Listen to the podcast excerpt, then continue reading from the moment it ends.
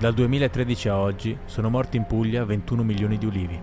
È la più grande epidemia delle piante al mondo e continua ad avanzare nel silenzio generale.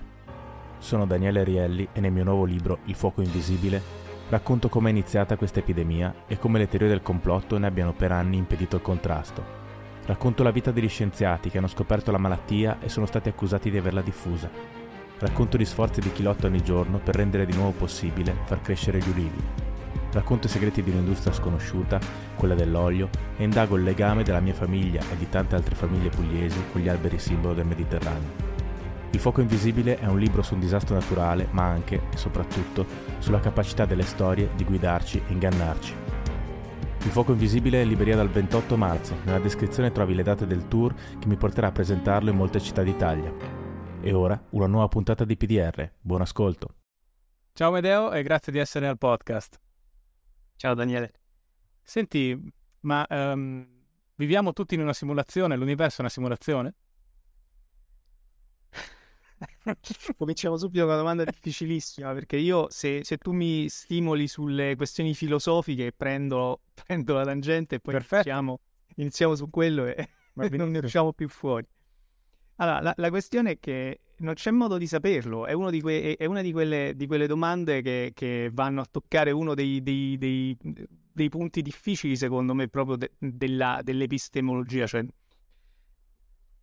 sai, c'è questa cosa che di fronte allo scetticismo radicale no, non c'è niente, no? Questo lo diceva, credo lo dicesse addirittura Hume, eh, quindi è una roba vecchia, no? Eh, cioè, non puoi assolutamente in nessun modo trovare come dire, una, una, una un, qualcosa che puoi fare empiricamente che ti, che ti faccia decidere se tu sei effettivamente quello che pensi di essere, oppure per esempio appunto il sogno di qualcun altro, oppure la simulazione in termini moderni, ma in realtà la simulazione è il concetto moderno che usiamo noi oggi perché siamo abituati a ragionare in termini di computer, no? Però pote- questo è un discorso che poteva fare pure uno di un pensatore di mille anni fa, poteva chiedersi è possibile che io sia il sogno di qualcuno, per esempio, oppure che, che io sia appunto un cervello eh, tenuto in un, eh, che ne so, in un'ampolla nutrito e che, e che, sta sognando, appunto. Cioè, come fai a, a distinguere... La testa di Futurama.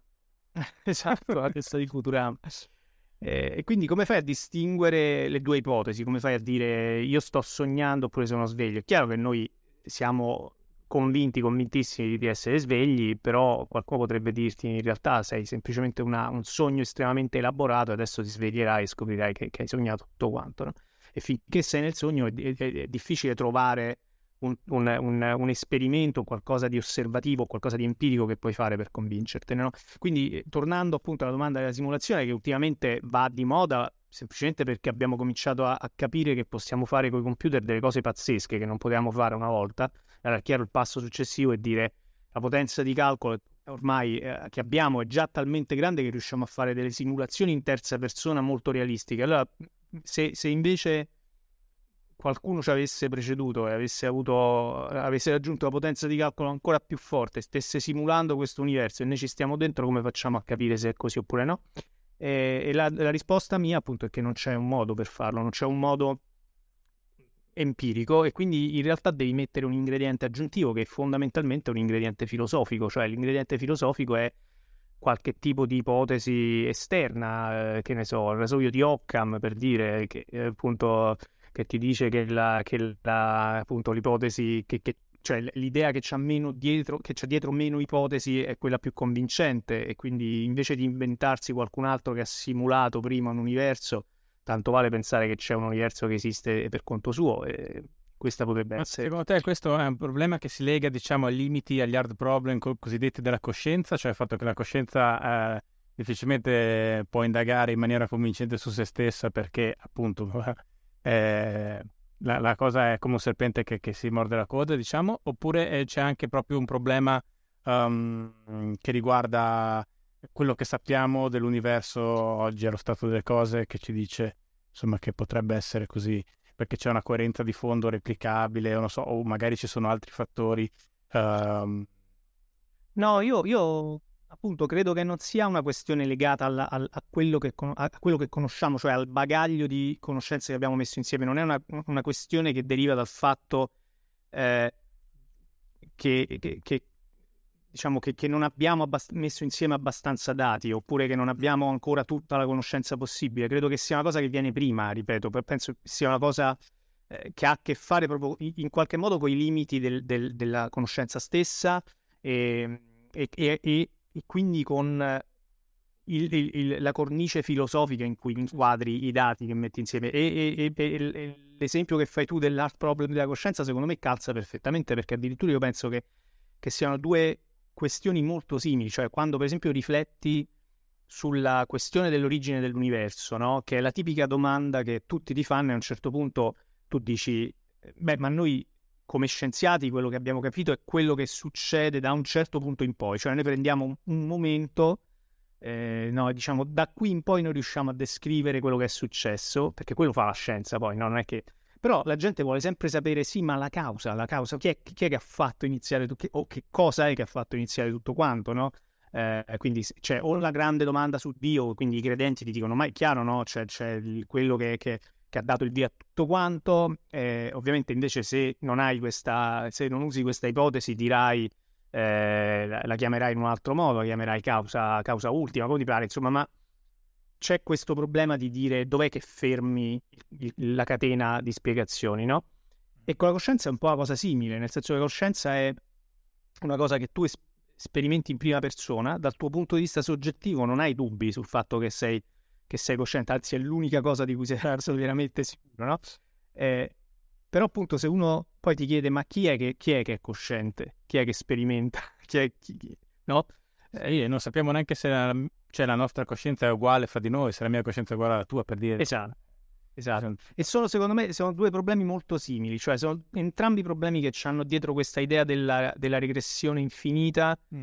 Del fatto che puoi sempre avere un, uno strato successivo di spiegazione, ma a un certo punto devi fermarti. La, appunto, con la coscienza succede la stessa cosa, perché tu puoi dire io ho gli oggetti dell'esperienza, e stanno tutti dentro qualcosa, dentro un contenitore che chiamo coscienza, che, che, è la mia esperienza soggettiva. Quando la confrontiamo io e te più o meno siamo d'accordo, però poi appunto se tu chiedi a me o io chiedo a te chi è che sperimenta, eh, cioè chi è che fa l'esperienza, a un certo punto devi fermarti perché non puoi sempre dire c'è una...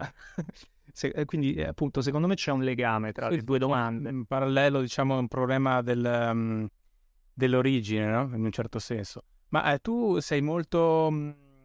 Uh, cioè ci tieni molto anche a, a uh, delineare quelli che sono i limiti uh, proprio costituzionali della, della, scienza anche nei tuoi libri, no? Anche a questo riguardo, tu rispetto ad esempio l'ipotesi di Dio o della non resistenza o dell'esistenza, dici ma tutto sommato questo è un problema che non riguarda la scienza, cioè extrascientifico, mentre ci sono altri scienziati molto più, diciamo così, severi e tranchant sul problema, cioè che eh, ne derivano anche una non esistenza in maniera netta, e tu invece dici, ma tutto sommato uh, non abbiamo elementi per dirlo, ma non è quello di cui si occupa la scienza. Mi sembra di capire, o sbaglio? Sì, è abbastanza così. Naturalmente io ho una posizione personale certo. no? che fa meno di queste ipotesi, cioè, eh, eh, no? e, però io quello che, che, penso per onestà proprio intellettuale in qualche modo, insomma io almeno la vedo così, è che, non è, che quello non è un problema che si può affrontare di petto, cioè non è un problema che tu puoi affrontare in maniera positiva, cioè non puoi dire eh, c'è appunto un'ipotesi, no? E quindi vado e la metto alla prova, perché in effetti non c'è un'ipotesi, non c'è un'ipotesi dietro che, che possa essere affrontata con i mezzi della scienza. Quindi quando fai l'operazione da scienziato di contestare in qualche modo quella posizione, la posizione dell'esistenza di Dio, se ti metti nel campo della, appunto, della, della discussione, eh, cioè, cioè, se la fai diventare una, una, discussione scientifica, secondo me stai facendo un'operazione che o è perdente, perché rischi comunque di essere poi messo in un angolo da cui non riesci più a uscire, oppure diventa leggermente disonesta, secondo me. Mm. Cioè, secondo me, ma disonesta nel senso che, che che stai scambiando una cosa che è fondamentalmente una posizione filosofica assolutamente legittima, la stai facendo diventare una questione scientifica. E secondo me non lo è, non è una, una questione veramente scientifica.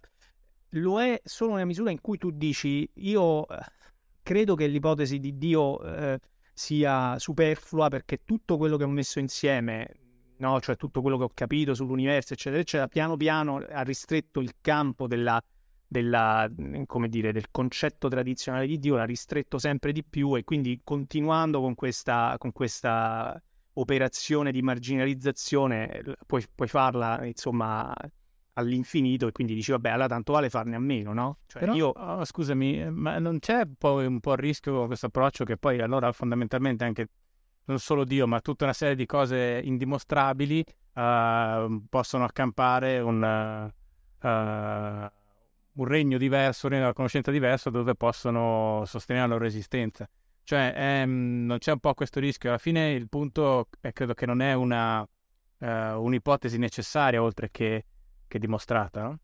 E quindi... Esatto, sì, sì, sì, sì, sì, esatto. No, no, no, ma infatti, sì, forse mi sono spiegato male. Secondo me il punto è esattamente questo, cioè la ragione per cui secondo me se ne può fare a meno è perché non aggiunge nulla e se non, e qui però il discorso diventerebbe un po', diciamo, complicato, ma di nuovo uscirebbe dall'ambito scientifico, probabilmente aggiunge qualcosa nel, nel dominio delle domande di senso, no? Perché è chiaro che se io mi chiedo perché sto al mondo insomma, la scienza può darti delle risposte, ma non sono le risposte che, che, che, che la maggior parte di noi hm. cerca no, a, a, prescindere, ma magari poi ci arrivi nel corso della, della tua vita a capire che non c'è altro, nessun altro modo, no? Però molti di noi quando iniziano a farsi domande del tipo perché sto al mondo vorrebbero una risposta di senso, cioè il, il senso della tua esistenza è questo, no? E quello la scienza è su quel terreno fa un po' fatica. Allora, scusami, è chiaro che... Le. Sbaglio se dico che l'unica risposta da questo punto di vista che ci dà la scienza è per sopravvivere e eventualmente per, mol- per moltiplicarsi, diciamo. E, e... Sì, sì, beh, se, sì, certo, se la, vedi, se la vedi assolutamente, sì, sì, se rimani nell'ambito, diciamo, puramente, puramente scientifico, questa è la risposta, però appunto è una risposta che molte persone faticano ad accettare, no? Poi, Perché secondo ripeto, te? È perché abbiamo, credo, un cervello che è abituato a cercare a cercare appunto un senso nelle cose che accadono in cui, in cui fondamentalmente c'è, c'è, un, c'è, un, c'è, un, motivo intenzionale dietro, no? motivo, spesso c'è una, una finalità intenzionale, no? eh, e questo secondo me è un'altra delle grandi confusioni che vengono fuori, per esempio con la domanda perché, perché quando, quando tu chiedi perché succede qualcosa, puoi dare una risposta che sta nel, dire, nel, nel, nell'ambito del, del, meccanismo, cioè succede questo perché prima è successo qualcos'altro che ha... Sì, sì. Che ha no, eh.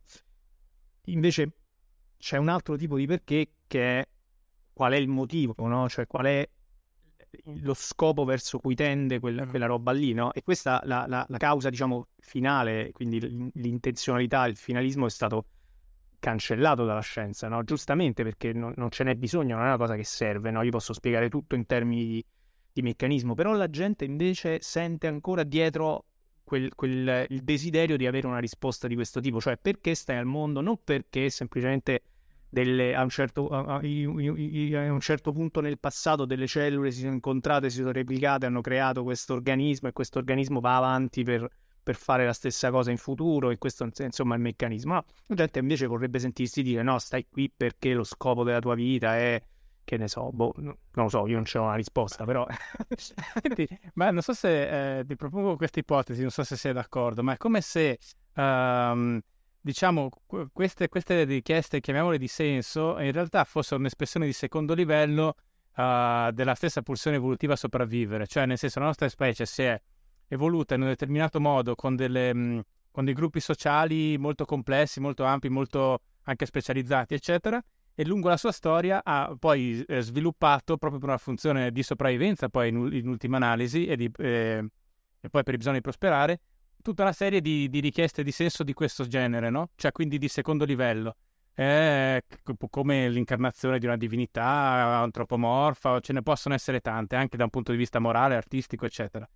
E, ehm, e quindi noi, la maggior parte delle persone si concentra su questo, questo prodotto dell'evoluzione di gruppo, ma in realtà la radice di questi bisogni è sempre comunque quella primaria, no? Cioè quella di cui parlavamo prima.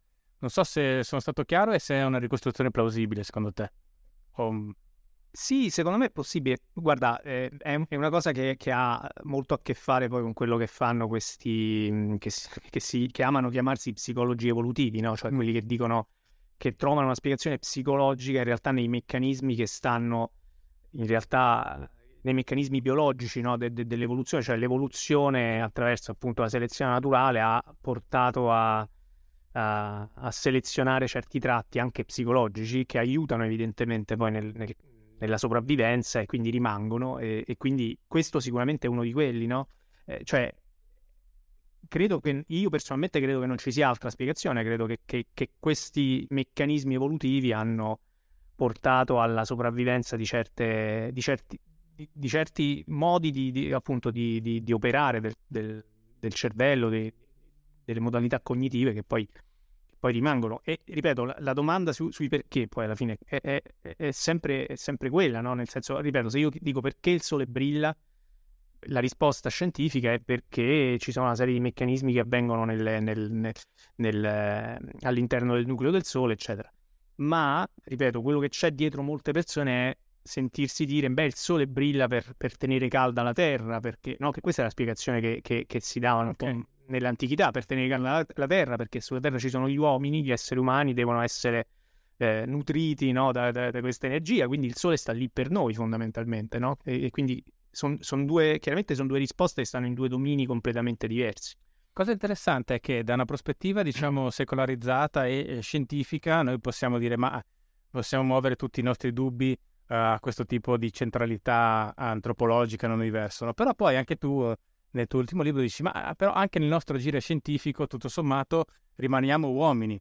E adesso abbiamo cominciato a immaginarci le potenzialità dell'intelligenza artificiale sopra di noi vediamo quella di alcuni animali intelligenti come scimmie, delfini sotto, o i polpi sotto di noi e capiamo che siamo in, un, in, un, in una fascia di intelligenza che, che, ci definisce in un certo senso, cioè nulla esclude che tutto quello che sappiamo uh, non sia una piccola parte di quello che si potrebbe sapere se, se avessimo un'intelligenza diversa e più grande, no?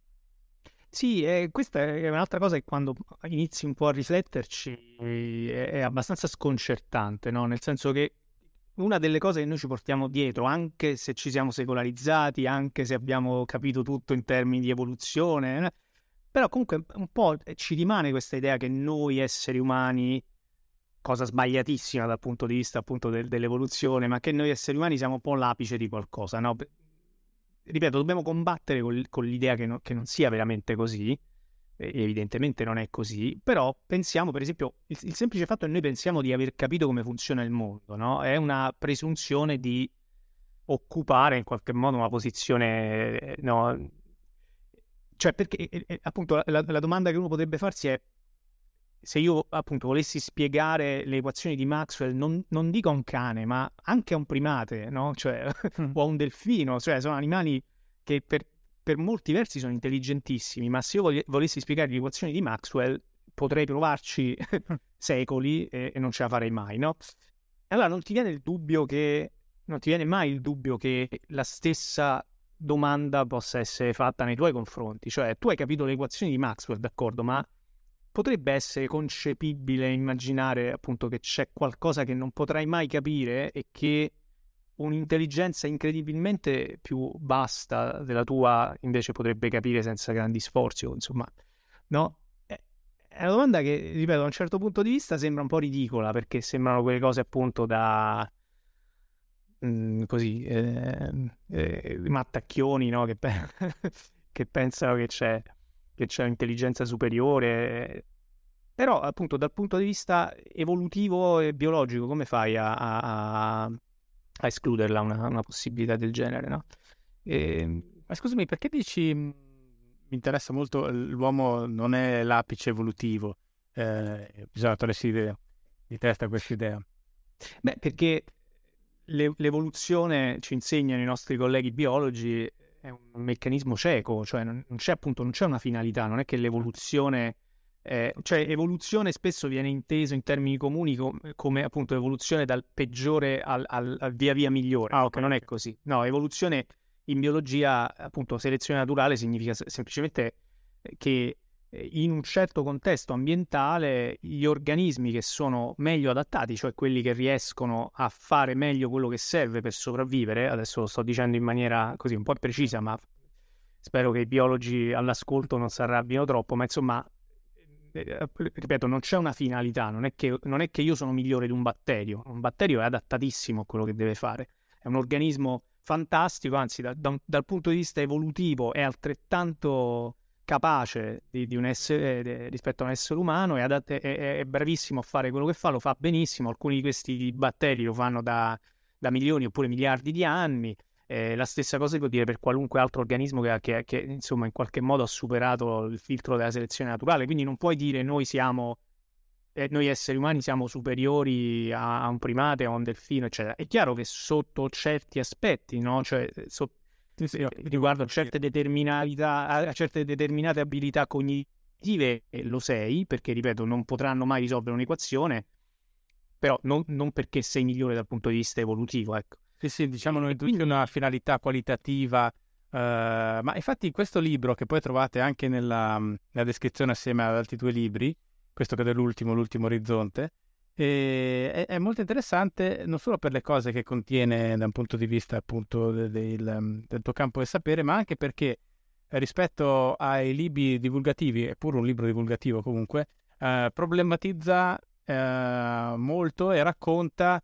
anche mh, i tentativi, i fallimenti e anche invece dove le, le, gli studi paiono essere riusciti, comunque ne, deter- ne de- delinea molto i limiti, cioè nel senso tu dici questa è la mappa uh, di quello che sappiamo ed è un sapere abbastanza solido in, in, divenire per molti aspetti, però entri molto nel dettaglio. No? Questo l'ho trovato eh, interessante perché spesso nei libri divulgativi invece si tende a dare a, di scienza, si tende un po' a, a, a cedere alla, alla, narratività e quindi dare molte cose come com- compiute eh, in maniera definitiva e, e, uscire un po' appunto da questo regno del dubbio. Una cosa interessante che tu dici, non mi ricordo se all'inizio qua o nell'altro tuo libro, è che comunque la scienza alla fine uh, fornisce delle risposte che sono valide da un punto di vista quasi probabilistico, cioè nel senso, mm-hmm. oh, correggimi se sbaglio, ma uh, le risposte sono molto probabili, non sono certe mm-hmm. in assoluto. È, è, così? Esatto, esatto, sì, sì, sì, sì, assolutamente, anzi questo penso che sia una delle cose veramente importanti da comunicare nella scienza, cioè il fatto che qualunque, qualunque conoscenza che abbiamo è una conoscenza che ha un'etichetta sopra, in qualche modo che è l'etichetta della probabilità che gli assegniamo, no? eh, cioè la probabilità che assegniamo alla possibilità che sia vera, diciamo, diciamo così, no? Eh, e, e, credo che, che, che, che, questo sia un po' il nucleo poi del, della conoscenza scientifica. La conoscenza scientifica ha, ha poco a che cioè Adesso, se, se, poi uno dice così, chiaramente si, ap- si apre a, a, a, critiche, però vo- voglio dire, non ha molto a che fare con col vero e il falso, ha più a che fare con quello che c'è in mezzo tra il vero e il falso, no? cioè, cioè completamente vero e completamente falso. Secondo me la scienza sta nella, nel darci delle, gradi- delle gradazioni, appunto, di, di, delle, delle, sfumature tra, due, tra questi due poli. E quello che succede invece secondo me è che spesso anche la scienza viene un po' venduta, soprattutto nella divulgazione, viene venduta invece come appunto ti do questo è, questo è quello che devi sapere, questo è vero, che mi sembra un po' un succedaneo rispetto appunto un po' un sostituto di quelle, di quelle, di quelle eh, certezze che dicevamo prima, no? che, che, che di stampo religioso. Ecco, di stampo religioso che a me non piacciono assolutamente, però non vorrei che poi le, dovessimo, insomma, non vorrei che dovessimo poi rimpiazzarle con qualcosa del genere che però è, viene, viene, dalla scienza. No? E un po' la tentazione c'è stata, secondo me, negli ultimi, negli ultimi anni, anche, anche, forse un po' per difesa, però secondo me è sempre bene. Ah, insomma, a me viene. Ecco. No, no, capisco, ed è un po' come se la nostra psiche fosse tendesse a un certo punto anche alla, alla stasi, no? Per cui tu vuoi delle risposte su cui ti puoi sedere e, e invece questa fa- fatica è infinita, capito? Del continuare a interpretare il mondo, cercare di, di, indagarlo, eccetera, senza essere mai davvero sicuri al 100%, magari arriva al 99%, è una mm. cosa che forse ci rifugge un po' nel profondo, no? Come specie, cioè a un certo punto vogliamo delle certezze. Sì, tra l'altro è anche, è anche una cosa... Sì, sono assolutamente d'accordo e credo che sia anche una cosa che, che probabilmente ha, poi ha a che fare anche con l'aspetto personale, perché poi eh, noi pensiamo sempre di nuovo alla scienza come una cosa assolutamente impersonale, no, la scienza, appunto, questa roba che funziona come se fosse una, una macchinetta che, che, che, metti dentro i dati e ti sputa le risposte e fa tutto da sola, no? Ma in realtà la scienza la fanno le persone, quindi anche, anche lì c'è sempre dietro un po' il punto cui, in cui ti trovi tu, probabilmente anche nel corso della tua vita. Quindi magari invecchiando a un certo punto o diventi più problematico oppure al contrario diventi più semplicistico, dici vabbè basta, quello che dovevamo capire l'abbiamo capito, no? Molti scienziati hanno fatto questo errore di arrivare a un certo punto in cui ma semplicemente perché erano, erano diventati vecchi, eh, come, come, tutti, e hanno cominciato a dire, vabbè, insomma, dai, che è sta roba? Abbiamo capito già tutto e, e... quindi per fortuna poi appunto è... È una senescenza anche delle idee un po'.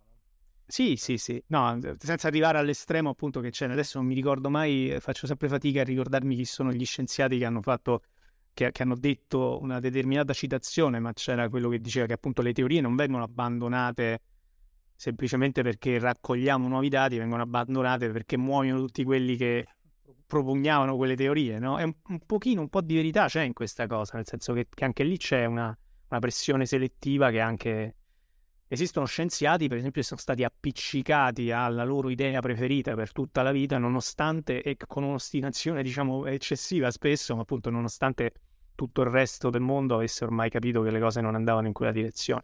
Sì, la conoscenza è sempre un po'... Beh, questo si vede in maniera eh, proprio chiarissima nel, nell'arte, nelle conoscenze cosiddette soffici, però anche, anche, nella scienza ovviamente c'è un fattore sociale sempre, no? Perché comunque è fatta da uomini.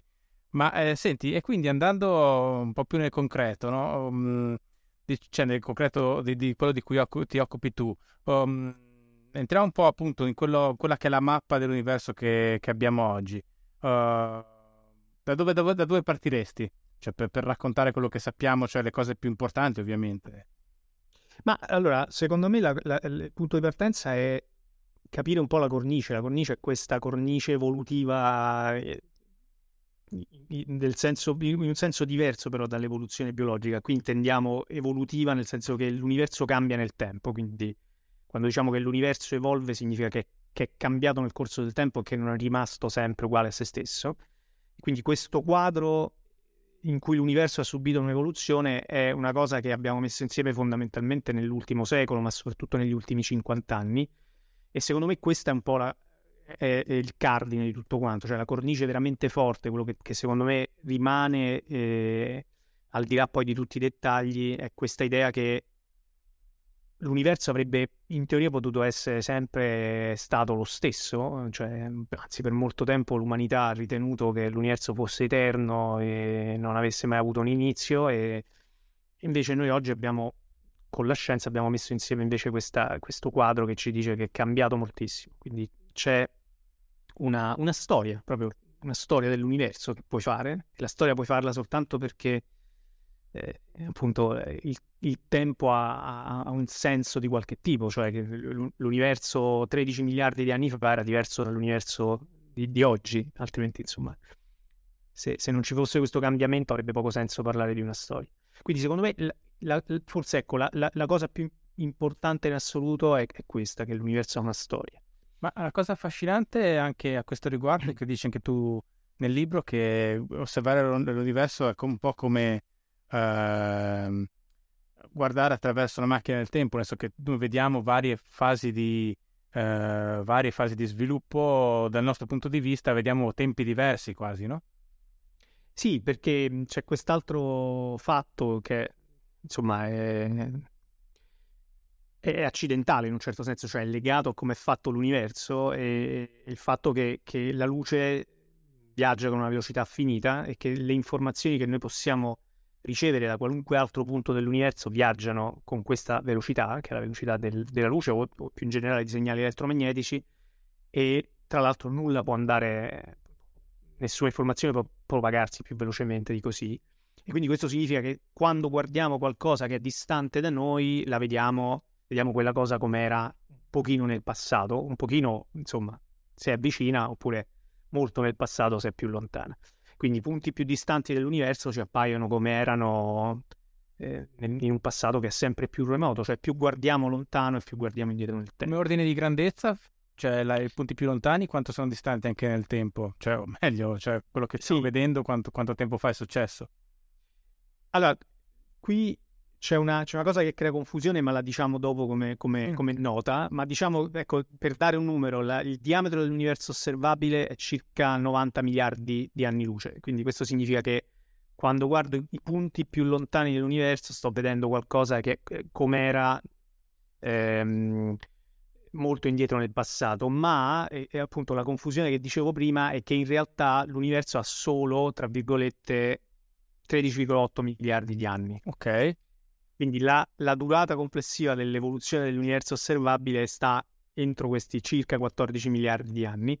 Noi possiamo vedere un po' più in là semplicemente perché l'universo si espande, quindi questa appunto è la, la cosa che spesso fa confusione, che molti ti chiedono, quando sanno che l'universo ha circa 14 miliardi di anni, dicono vabbè, quindi significa che tu al massimo puoi guardare com'era 14 miliardi di anni fa. Sì, è vero, però il volume che possiamo osservare è più grande perché l'universo si è espanso. Quindi il volume complessivo è circa 90 miliardi di anni luce, ma in realtà il tempo che hanno avuto i segnali per propagarsi è solo 14 miliardi di anni. Quindi scusa, ma scusami, quindi fuori dai questi 14 miliardi di anni noi vediamo qualcosa eh, o non vediamo niente? No, non vediamo niente e questa appunto è, è un'altra delle cose che, che, su cui batto molto. Non vediamo niente perché appunto siamo limitati, è come se fossimo in una bolla eh, e la bolla è questa questa regione da cui può arrivarci l'informazione. No?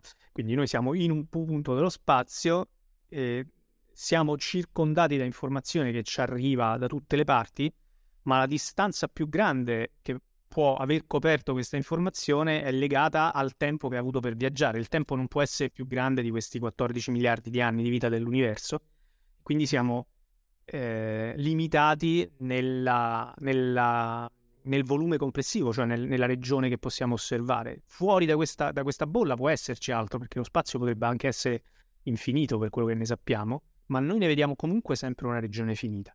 La, la regione che possiamo vedere ovviamente cambia col tempo, perché col passare del tempo entrano in questo orizzonte nuove, nuove informazioni, nuove, nuove, regioni dell'universo che non avevamo visto prima, però ovviamente diciamo, cambia, cambia poco nel corso per esempio cambia poco nel corso sicuramente di una vita umana, ma cambia poco anche nel corso del, insomma, della civiltà, certo. Senti, ma ti faccio, mm, essendo io radicalmente ignorante in materia, ti faccio una domanda ignorante. È possibile che um, eh, oggi eh, ci siano delle cose totalmente diverse, proprio radicalmente diverse di, quel, eh, di quelle che vediamo eh, nel posto che stiamo, non so se sì, cioè la, la, okay. vediamo una galassia oggi potrebbe esserci qualcosa di totalmente diverso perché nel frattempo sono passati magari, non so, migliaia di anni luce o anche di più. Ok, allora c'è, c'è questa cosa che è un'altra delle cose interessanti e anche un po' misteriose dell'universo, devo dire, però è così, è un, è un dato, diciamo, è un, è un, dato che prendiamo come, come appurato. Cioè il fatto che tutto quello che noi osserviamo, cioè tutta questa grande regione di, di spazio che riusciamo a vedere, quella che chiamiamo appunto l'universo osservabile, è molto omogenea, cioè ha in media le stesse proprietà ovunque. Eh, ripeto, è un po' misterioso questo fatto, ci, ci sarebbe da, da, da, parlare molto su perché stiano così le cose, perché non è una cosa semplicissima da, da giustificare, da spiegare, però diciamo è così. E, ehm, e, quindi non importa in quale direzione guardiamo, noi continuiamo a vedere sempre un universo che ha più o meno in media le stesse proprietà. Ovviamente dico in media perché è chiaro che poi le cose cambiano da un punto all'altro. Noi stiamo per esempio all'interno del, del, del, del sistema solare, che è no? intorno a una stella, è chiaro che se, ti metti, se prendi un punto a caso, qualunque nell'universo, è molto più probabile che cadi in una regione completamente vuota, perché tra l'altro l'universo è molto vuoto. Eh, quindi è chiaro che noi siamo in una regione un po' atipica rispetto alla media, però se tu prendi la media, in media appunto l'universo più o meno è lo stesso. È una regione abbastanza affollata. È abbastanza affollata ed è atipica per molte ragioni, non, non ultima perché se non fosse un, po' atipica, probabilmente non potrebbe avere osservatori che fanno esperienza dell'universo e quindi, quindi c'è, come dire, se la vita può apparire a determinate condizioni, è chiaro che tu sei forzato a trovarti in una regione che ha quelle condizioni, no? Una cosa queste condizioni sono rare? E queste condizioni, diciamo, non lo sappiamo se sono rare o comuni, ma diciamo sicuramente non sono le condizioni che puoi avere, per esempio se ti, se ti metti appunto in una regione presa a caso, in un volume completamente vuoto di universo, è chiaro che là non succede nulla di interessante, quindi è molto improbabile che ci sia la vita. Se ti metti, che ne so, in... Eh, appunto in, in, anche, anche, se tu guardi semplicemente il nostro sistema, il sistema solare, che è, un, che è, una roba piccolissima rispetto all'intero universo, però già ti dà un'idea di come potrebbe essere la varietà di condizioni che trovi altrove. Nel sistema solare tu vedi un pianeta che è il nostro dove c'è la vita e poi vedi tutta una serie di altre situazioni in cui avrebbe potuto esserci in teoria ma non c'è. O comunque se c'è ancora non lo sappiamo ma quindi niente né Mare Stellari né Star Trek escludiamo tutti e due. Nel nostro sistema solare lo escluderei, nel resto dell'universo no, non lo escludo, non lo possiamo escludere perché ne sappiamo ancora poco, però ripeto, tornando al discorso di prima, è chiaro che c'è una certa differenza tra le condizioni in cui puoi avere osservatori che possono fare le osservazioni e le condizioni medie dell'universo. C'è una qualche differenza, ripeto, non sappiamo quantificare completamente quanto è comune oppure no, ma quindi, per rispondere alla tua domanda, eh, insomma, l'universo è abbastanza omogeneo ovunque, ha, più o meno le stesse condizioni, però allo stesso tempo cambia nel tempo. Quindi, se la domanda è ma l'universo 13 miliardi di anni fa era come quello di oggi oppure no, là la risposta sarebbe no, era radicalmente diverso. Quindi è chiaro che se, se tu guardi regioni da cui ti arriva la luce che è partita 13 miliardi di anni fa, non vedi un universo simile a quello che, in cui siamo noi oggi, ma vedi un universo radicalmente diverso. Quindi è, insomma è un po' più complesso. Sì, ma ehm, l'altra cosa che da fuori non si capisce mai e, e so che, cioè immagino, anzi avendo letto il tuo libro dove ne parli, eh, ehm, ho visto il grado di complessità che non è facilissimamente comunicabile, ma come fate a, a... No, no, il tuo libro è molto chiaro da questo punto di vista, però mi rendo conto che sarà già anche quello un po' per certi versi uno sforzo di semplificazione, no? Eh, però uh, la cosa che, che, sfugge è come fate a, a, misurare tutte queste cose, cioè le distanze o ad esempio di cosa fa, cosa c'è in quel determinato punto de, dello spazio, cioè ne, mm, noi ci immaginiamo uh, appunto le persone con, uh, con dei mezzi di osservazione ottici, con dei telescopi e da cui però riuscite a trarre tutta una serie di di conclusioni o comunque di, di, teorie probabilmente vere, molto molto estesa, sorprendente. Ma sì, guarda, questa se ci pensi è una delle cose veramente pazzesche di quello che noi esseri umani siamo riusciti a fare, quindi è, è, è veramente incredibile, nel senso che appunto se tu parli dello studio dell'universo, tutto quello che puoi fare essenzialmente è guardare, non puoi fare nient'altro, perché l'unica cosa che puoi fare è veramente da qui, noi siamo inchiodati su questo pianeta, guardare fuori. No, nelle, altre, nelle, nelle, altre, scienze quantomeno puoi manipolare le cose, no? Tu puoi, che ne so, in fisica, in biologia, puoi prendere una roba, farti l'esperimento nel laboratorio, te lo costruisci, poi lo ripeti, lo, lo rifai in altre condizioni, eh, alteri le, i, no, gli ingredienti del, dell'esperimento che stai facendo, eccetera. No, in astrofisica, in astronomia tu puoi solo guardare. E quindi è, è, veramente incredibile che sei riuscito a capire così tante cose sull'universo semplicemente stando qui e guardando fuori. E insomma l'abbiamo fatto perché abbiamo trovato dei modi ingegnosi, perché anche semplicemente guardando puoi capire un sacco di cose. E chiaramente raffinando lo sguardo sempre di più. Se tu per esempio fai l'esempio delle distanze, ecco. La, la questione delle distanze è una, una questione complicatissima, cioè tu come fai a capire quanto è lontano un oggetto che non è che puoi andare lì a toccarlo oppure mettere un metro, devi guardarlo.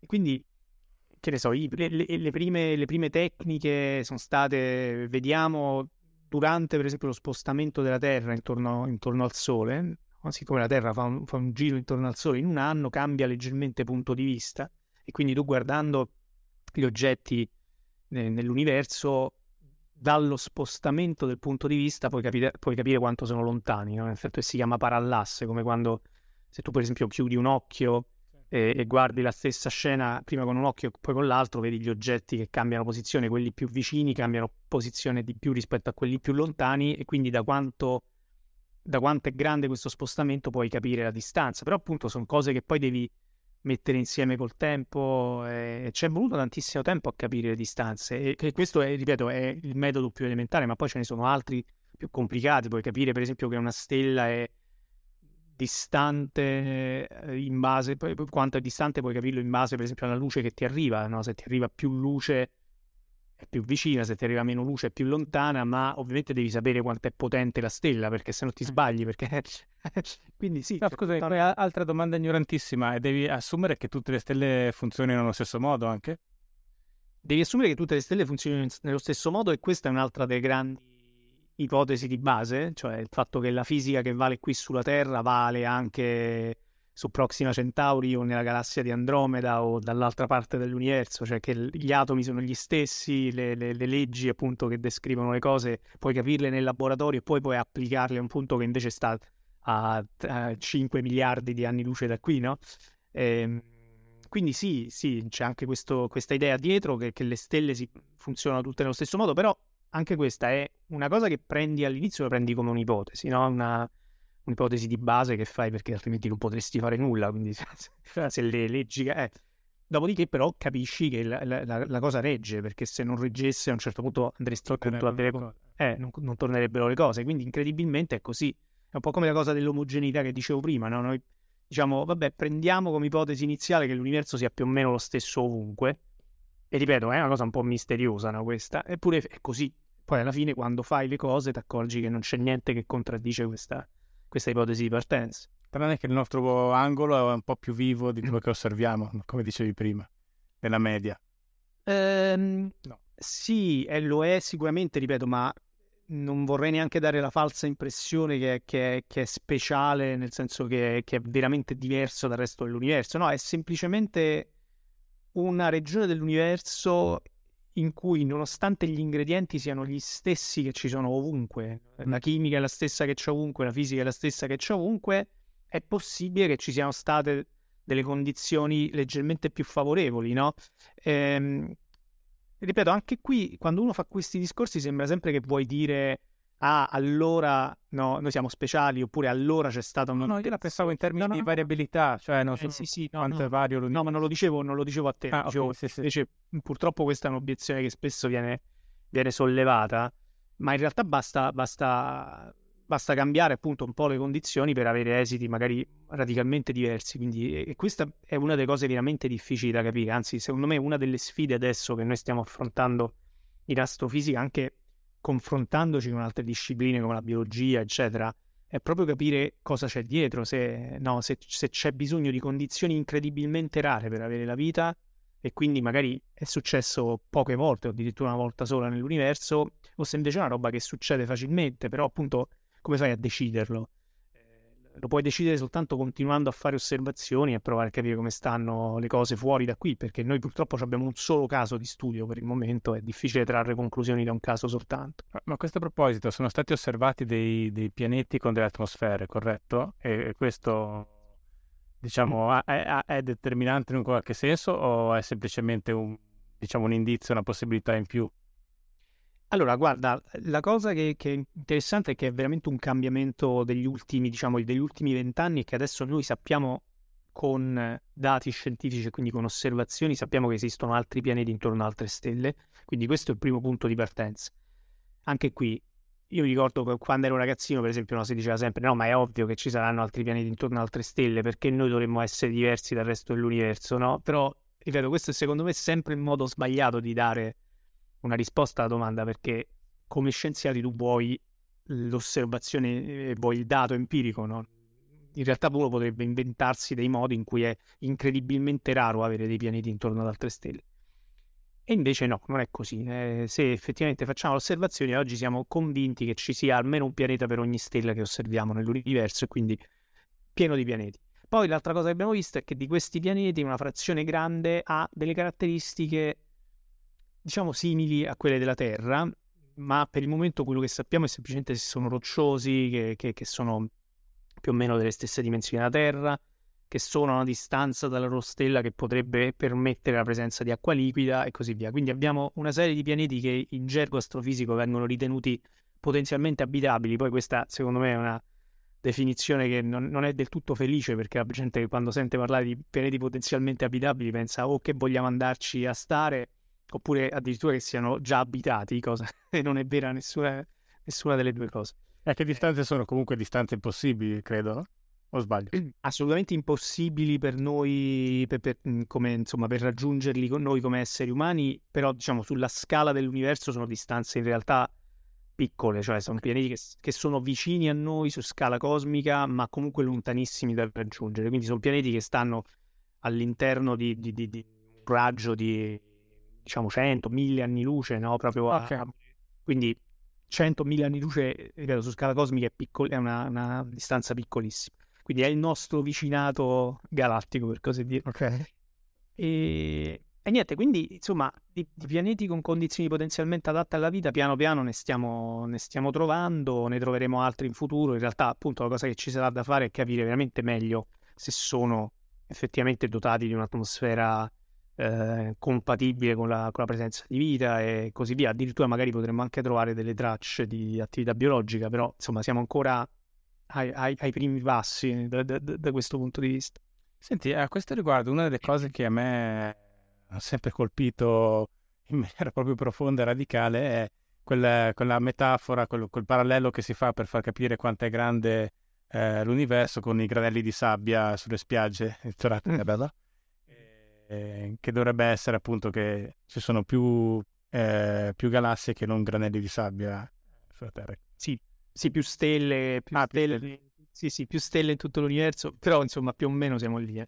Eh, più stelle in tutto l'universo che, che granelli di sabbia nelle spiagge de- della Terra. Sì, no, l'universo è gigantesco, è una roba che infatti devo dire, uno, soprattutto quando poi prova a raccontarle queste cose, cerca sempre di trovare de- de- degli agganci, delle analogie, delle metafore, perché è impossibile, ma, ma anche, voglio dire, per noi stessi che, che, che, ce ne occupiamo tutti i giorni, è impossibile poi visualizzarle queste cose. È, eh, è sempre per il discorso della, di come siamo fatti come esseri umani, eh, sì, noi pensiamo sì. tantissimo per metafore. Esatto. Però sì, è un, è un, è un numero, cioè un esempio, una metafora pazzesca, cioè eh, veramente normalmente appunto non la pensi. Ma e questo ovviamente è quello che, che, riusciamo a vedere, no? Tornando al discorso di prima. Sì, sì, l'universo, l'universo osservabile. Quindi questo è l'universo a cui abbiamo accesso diretto con le osservazioni.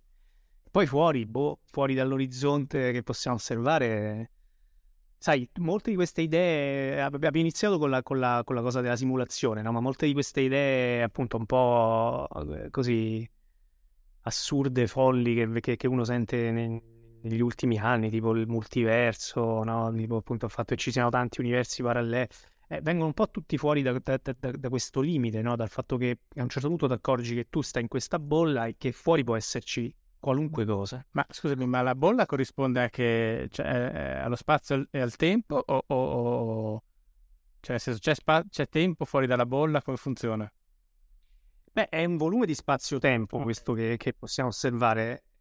Ripeto, fuori non lo sappiamo veramente, cioè adesso non vorrei fare eh, finire nello scetticismo radicale, ma secondo me non, non, non, c'è un modo di dirlo quello che c'è fuori perché ehm, puoi, puoi, fare l'ipotesi più economica e dire vabbè continua tutto esattamente come è qua, ma non è così in realtà, molto probabilmente non è così, anzi in realtà molti dei modelli che noi abbiamo costruito per spiegare quello che osserviamo si basano sul fatto che in realtà l'universo fuori possa avere caratteristiche completamente diverse da questa regione che noi osserviamo. Okay. E purtroppo però non c'è modo di, non c'è modo di capirlo. Quindi tu fai la domanda sullo spazio e il tempo. Una, del, una delle, delle possibilità che è stata proposta negli ultimi decenni è che appunto il nostro universo è questa bolla in espansione, ma fuori ci sono continuamente regioni di universo che, che iniziano a espandersi, quindi c'è, c'è, questa sorta di proliferazione eterna di, di, di, nuovi universi che è andata avanti da sempre e continuerà ad andare avanti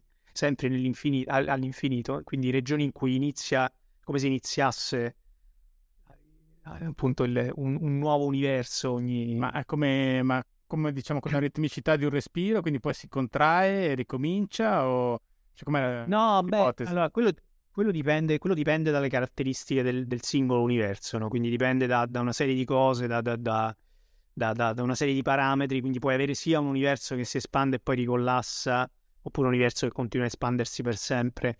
E, mm, lì entriamo un po' nello zoo dei modelli. Bello, ma abbiamo... e questo, e questo è la teoria del multiverso? No, è un'altra cosa. Sì, ah, sì, ok. E scusami, però poi ovviamente la domanda, sempre la mia domanda ignorante, è però questi diversi dove si... cioè nel senso, di- dietro ci sarà qualcosa su cui poggiano, no? Eh, ma guarda, qui andiamo esattamente un po' nel, nel tipo di problematica che, con, con, cui abbiamo iniziato tutto quanto, perché anche lì se vuoi tu puoi continuare a andare avanti all'infinito e quando... E dopo un po', non lo so, secondo me finisci comunque sempre per sbattere un muro e, e, molti dei tentativi che sono stati fatti negli ultimi anni di dire abbiamo capito tutto, no? qualche anno fa c'è stato un, un, libro che è uscito che si chiamava A Universe from Nothing di, di, di Lawrence Krauss che, che soprattutto che da noi no perché poi non, non, so neanche se è stato tradotto alla fine non me lo ricordo ma in America per esempio ci fu una grande ehm, grande lancio pubblicitario in cui addirittura fu paragonato all'origine delle specie, eh, cioè appunto è, è, stato venduto come il libro che risolveva la, la, la famosa questione perché c'è qualcosa invece del nulla, no? E, e poi in realtà tu vai a leggere il libro e non c'è assolutamente questa risposta perché non può esserci. E allora lì ci fu tutto, tra l'altro, una, una litigata furibonda tra Lawrence Krauss, cioè questo fisico e un filosofo della scienza che si chiama David Albert che fece una recensione sul New York Times dicendo ma guarda che tu non hai veramente risposto a questa domanda che c'è nel titolo e lo sai benissimo che non hai risposto alla domanda che c'è nel titolo quindi volarono proprio parole grosse tra l'altro. Però appunto è esattamente questo che tu avevano craccato l'editoria ma non l'astrofisica. Esatto. E, e il punto è che tu devi, alla fine devi avere comunque un quadro concettuale in cui mettere dentro questa roba. Allora, per esempio, quando dici ho capito come fa l'universo a avere un'origine dal nulla, quello che dice un fisico, che dice Krauss, per esempio, o altri che dicono questa cosa, non significa che hai veramente capito come è venuto fuori l'universo dal nulla. Vuol, vuol dire abbiamo capito forse come è venuto fuori l'universo da qualcosa che c'era prima, che era il vuoto il vuoto in fisica non è il vuoto, quello dei filosofi, cioè nulla, nulla, cioè la negazione totale dell'essere, come dire, uh-huh. non so come dirla in altro, eh, non è questo. Per un fisico il vuoto è uno stato, uno stato di, di, di, di cioè semplicemente quello che hai quando levi tutta, tutta, l'energia, le particelle, eccetera, però rimane comunque qualcosa, che sono i campi fondamentali o comunque insomma la, la, le, le, le, la cornice più fondamentale che riesci a trovare in un certo momento per descrivere, per descrivere le leggi della fisica, no? E quindi quello vuol dire, vuol dire, eh, allora uno là può fargli facilmente la domanda, sì, ma le leggi della fisica, per esempio, da dove vengono? Quel, quel vuoto lì, quella roba lì, da dove viene? E di solito lì cominciano i barbettamenti perché viene fuori, beh, non, non lo so, non lo sappiamo, viene fuori la risposta da scienziato che è, non lo sappiamo, e, no, però lì ti sei messo da solo nell'angolo perché prima hai detto io ho trovato la risposta secolare alla, alla, a come mai è venuto fuori l'universo dal nulla. Poi uno con un minimo di, di, di, sottigliezza filosofica ti dice scusa ma da dove vengono fuori le equazioni per esempio, da dove vengono fuori le, le leggi della fisica? E a quel punto una risposta non ce l'hai, quindi sarebbe meglio dirlo subito che non è quello il mestiere, non è quello quello che vogliamo fare. Cioè, quindi, non so se, diciamo, come tolto il vuoto, cioè tolto, to- tolta la materia, rimangono le leggi della... Tolta, tolta, tolta, la materia, rimane, per esempio, nel caso di, di, di queste spiegazioni che sono basate su un, una serie di, di, modelli che vanno sotto il nome di teoria inflazionaria, insomma, poi lì, lì entreremo pure lì in, una, in un grande dibattito aperto, insomma, questi modelli inflazionari che ti dicono effettivamente come, come è iniziato a espandersi il nostro universo fanno però ricorso a una roba precedente che è questo campo inflazionario, quindi un, un campo fondamentale che peraltro non conosciamo perché non è che l'abbiamo mai osservato in laboratorio, eccetera, quindi un'ipotesi di lavoro, ipotesi di lavoro fondata per carità su una serie di cose assolutamente legittime e, e, e, e rigorose, però è un'ipotesi di lavoro. E questo campo fondamentale è però qualcosa che devi assumere come esistente e con certe caratteristiche molto precise, tra l'altro. Non è che qualunque campo fondamentale fa quello che deve fare questo campo che, che, che, che produce l'inflazione, no? E scusami, senza non abbiamo una spiegazione dell'espansione dell'universo o no? Senza non abbiamo una spiegazione dell'espansione dell'universo. Per questo io dico, cioè noi in realtà quello che facciamo è dire a un certo punto, in un certo istante X, noi osserviamo questa roba, cioè c'è un universo caldo e denso che si sta espandendo. Ok. Se poi tu mi dici, e, e, quello, e quello voglio dire, io lo prendo come una, di quelle robe che sappiamo col 99,9% di, mm.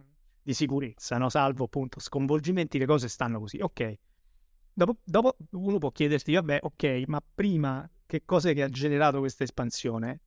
E lì, voglio dire, ci sono tutta, ripeto, una serie di possibili risposte che uno può dare che sono basate su quello che sappiamo in questo momento della fisica, non contraddicono leggi fisiche, sono, sembrano risposte molto plausibili, per carità, ma non hanno lo stesso grado di certezza o di sicurezza del, di, di, quello che invece sappiamo su quello che è successo dopo. No? E, e, e, lì secondo me c'è un po' il rischio che tu vendi una cosa prima di, di saperla veramente e secondo me è un'operazione che non andrebbe fatta. Questo è quello che penso io. Cioè, quindi tu non parleresti questa singolarità iniziale e poi di un'espressione nello spazio partendo da un punto che praticamente era Big, Big, Big Bang? No, perché, perché, non sappiamo neanche se c'è stata la singolarità iniziale. La singolarità è una, una, una roba molto problematica in fisica perché appunto singolarità significa che c'è stato qualcosa che, che, che, che, ha avuto valori infiniti, la densità, l'energia, qualcosa, insomma. Quindi in quel caso lì avresti questo istante iniziale in cui inizia tutto, inizia il tempo, inizia lo spazio, eccetera, senza una causa precedente. E questa è la, è la cosa che per esempio inseguiva Hawking, no? Hawking per tutta la vita ha inseguito questa spiegazione che fosse autoconclusiva, no? In cui c'hai un universo che inizia senza bisogno di una causa precedente. E va benissimo, per carità, ma eh, non... dal punto di vista empirico, però, noi non sappiamo se veramente c'è stato un istante iniziale di questo tipo oppure c'è stato un universo che ha origine da qualcosa di preesistente. Questi scenari, per esempio, che dicevo prima, che sono quelli che vanno per la maggiore, cioè gli scenari inflazionari, assumono che ci fosse qualcosa di preesistente, quindi non c'è una vera singolarità, c'è questo vuoto che spesso appunto nella divulgazione viene raccontato come le bolle, le, le, questo, questo, fluttuare continuo, no? Poi ci buttano dentro insomma la meccanica quantistica, il principio di determinazione, il fatto che l'energia può fluttuare e assumere valori casuali, cioè che sono tutte cose largamente, secondo me, largamente imprecise e largamente così fuorvianti, ma insomma, ok in questo, in, questa, in questo, mare di fluttuazioni quantistiche a un certo punto una bolla inizia a espandersi e, e c'è l'inflazione, come, come, se appunto se, è, è una, una, cosa fondamentalmente casuale, no? Ok, sì, sì. E questo è il quadro. È un quadro, ripeto, legittimo, ma non è un quadro basato su qualcosa che noi sappiamo con lo stesso grado di sicurezza che sappiamo. Non ce n'è che, diciamo, un supporto matematico che dice a un certo punto sì, sì, sì. probabilisticamente succederà? Uh, no, ma, allora matematicamente c'è un sacco di roba, cioè io potrei scriverti le equazioni che descrivono questa, questa, cosa che ho appena detto a parole, le potrei scrivere, si insegnano all'università perché è uno degli, degli scenari, ripeto, assolutamente legittimi e assolutamente motivati che abbiamo in questo momento, cioè è una roba che, che sappiamo descrivere con le equazioni che abbiamo. Quello che sto cercando di dire è che non è qualcosa che è basato su... Ehm, delle, delle, del, dei dati forti, eh, capiti, compresi una volta per tutti, per tutte e soprattutto messo alla prova, per esempio, in laboratorio. Cioè la fisica, per esempio, che avviene nell'universo fino a un tempo molto vicino a questo momento che chiamiamo Big Bang, no? Eh, noi l'abbiamo messa, per esempio, alla prova in laboratorio. Abbiamo visto, per esempio, negli acceleratori di particelle quello che succede, eccetera. Però quando vai in realtà quelle energie lì che servirebbero per descrivere quello che succede in questo scenario che ti ho descritto prima a parole, eh, quelle energie lì non le puoi mettere alla prova in laboratorio. Quindi è una, ro- è una roba altamente speculativa. Come potresti mettere alla prova? Dovresti fare l'altro Big Bang? esatto. Ok, sì, mi sembra questo... difficile.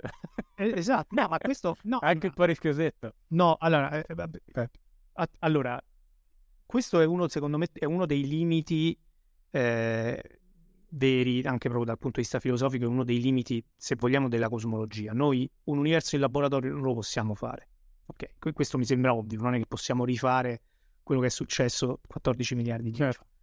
Questo non significa che non puoi capire come stanno le cose, perché comunque le puoi capire nel momento in cui c'è un quadro teorico eh, messo alla prova in altre circostanze, lo puoi applicare a quello che è successo 14 miliardi di anni fa. Faccio un esempio più, diciamo, forse più abbordabile, no?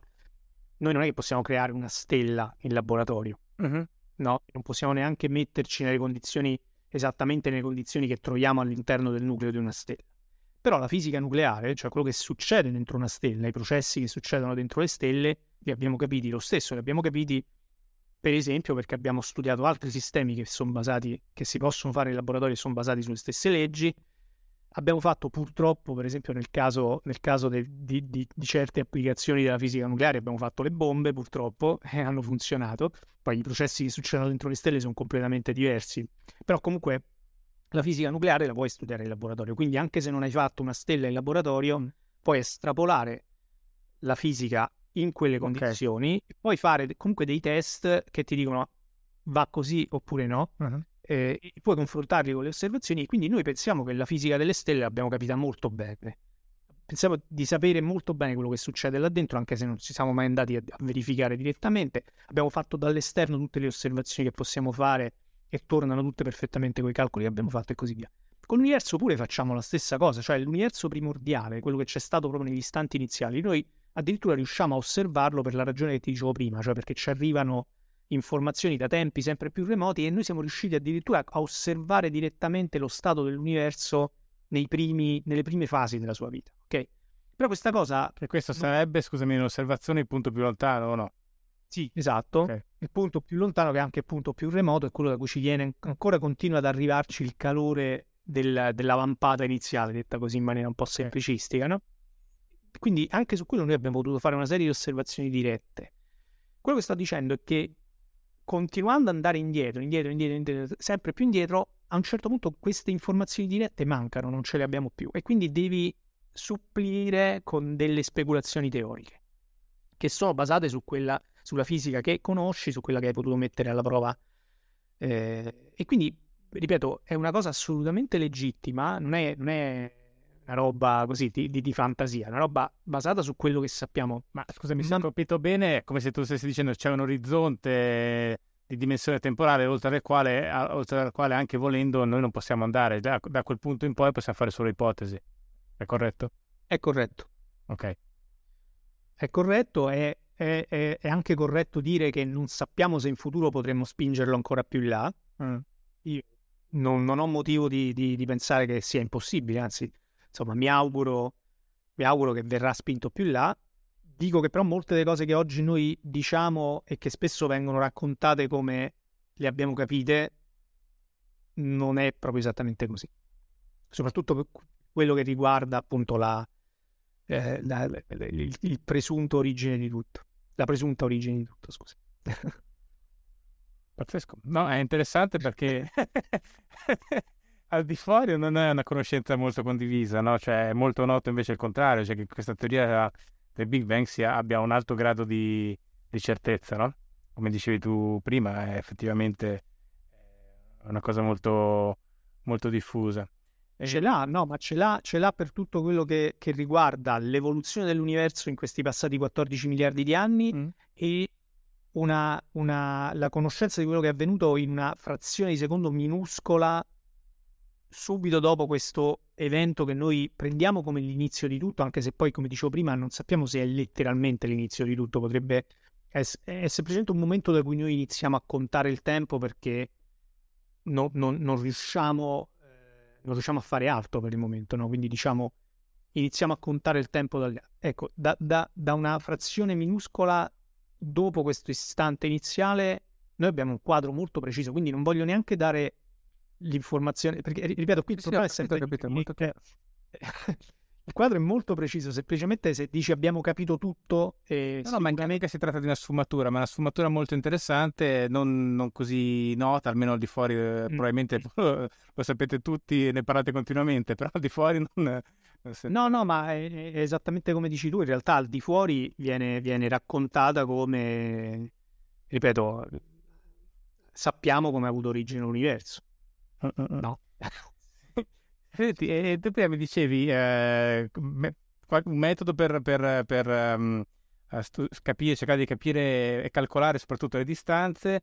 Poi dicevi sappiamo come funzionano le stelle perché possiamo fare esperimenti che, che simili, che insomma ci fanno capire come funzionano anche, anche le stelle che pur sono diverse.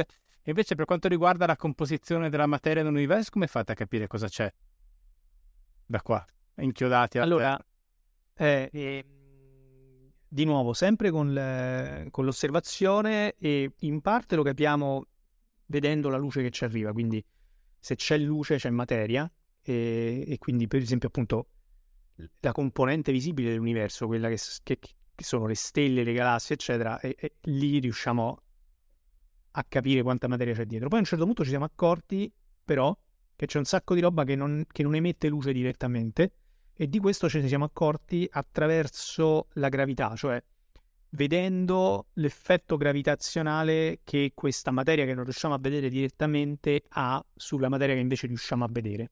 Quindi è un po' come eh, studiare, immagina di studiare per esempio so, il moto dei pianeti eh, sapendo che c'è il Sole al centro ma che non lo puoi vedere, puoi vedere solo il moto dei pianeti. Tu per il fatto che vedi i pianeti che orbitano capisci che, che al centro c'è qualcosa, anche se, se ipoteticamente fosse oscurato e non potessi vederlo, comunque potresti riuscire a capire che c'è una massa lì che tiene i pianeti che, mm-hmm. che orbitano. Quindi la stessa cosa, diciamo, lo stesso concetto lo applichiamo alla, alla, componente dell'universo che non riusciamo a vedere direttamente, che, che, non emette radiazione elettromagnetica, ma che però interagisce con, la, con, il resto della materia attraverso la gravità.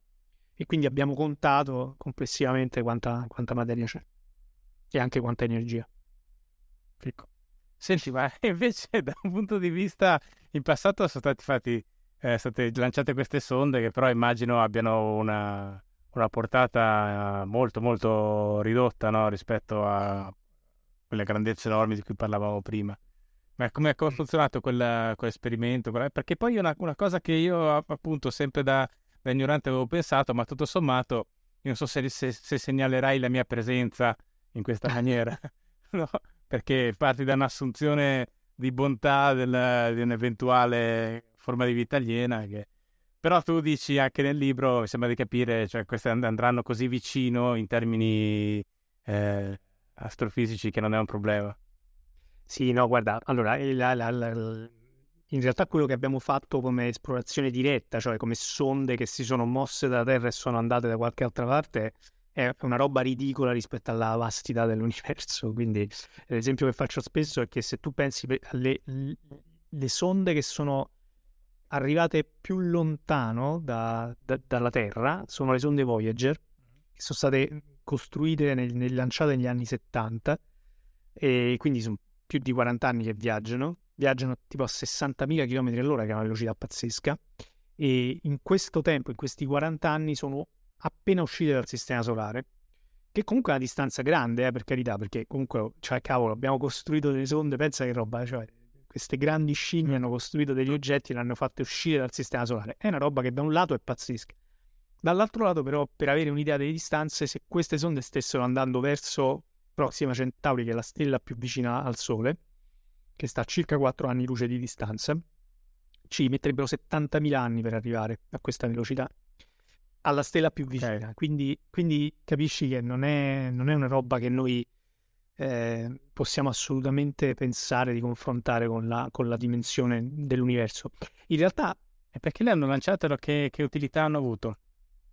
Allora, di sonde ne sono state lanciate tantissime, ognuna ha i suoi obiettivi, quindi che ne so, mandiamo le sonde su Marte per capire come è fatto Marte, per capire quello, quello che c'è, qual è la sua storia, eccetera. Che le mandiamo intorno a Giove o a Saturno per capire come sono quei sistemi lì. Quindi, diciamo, quando parliamo di sonde parliamo soprattutto di esplorazione del sistema solare. Poi, in realtà, mandiamo delle, delle, delle missioni spaziali eh, delle sonde spaziali che magari non osservano il sistema solare, ma semplicemente osservano il resto dell'universo, però da una posizione che è più vantaggiosa rispetto alla Terra, ma non più vantaggiosa perché si avvicinano di più all'oggetto che la luce osservare.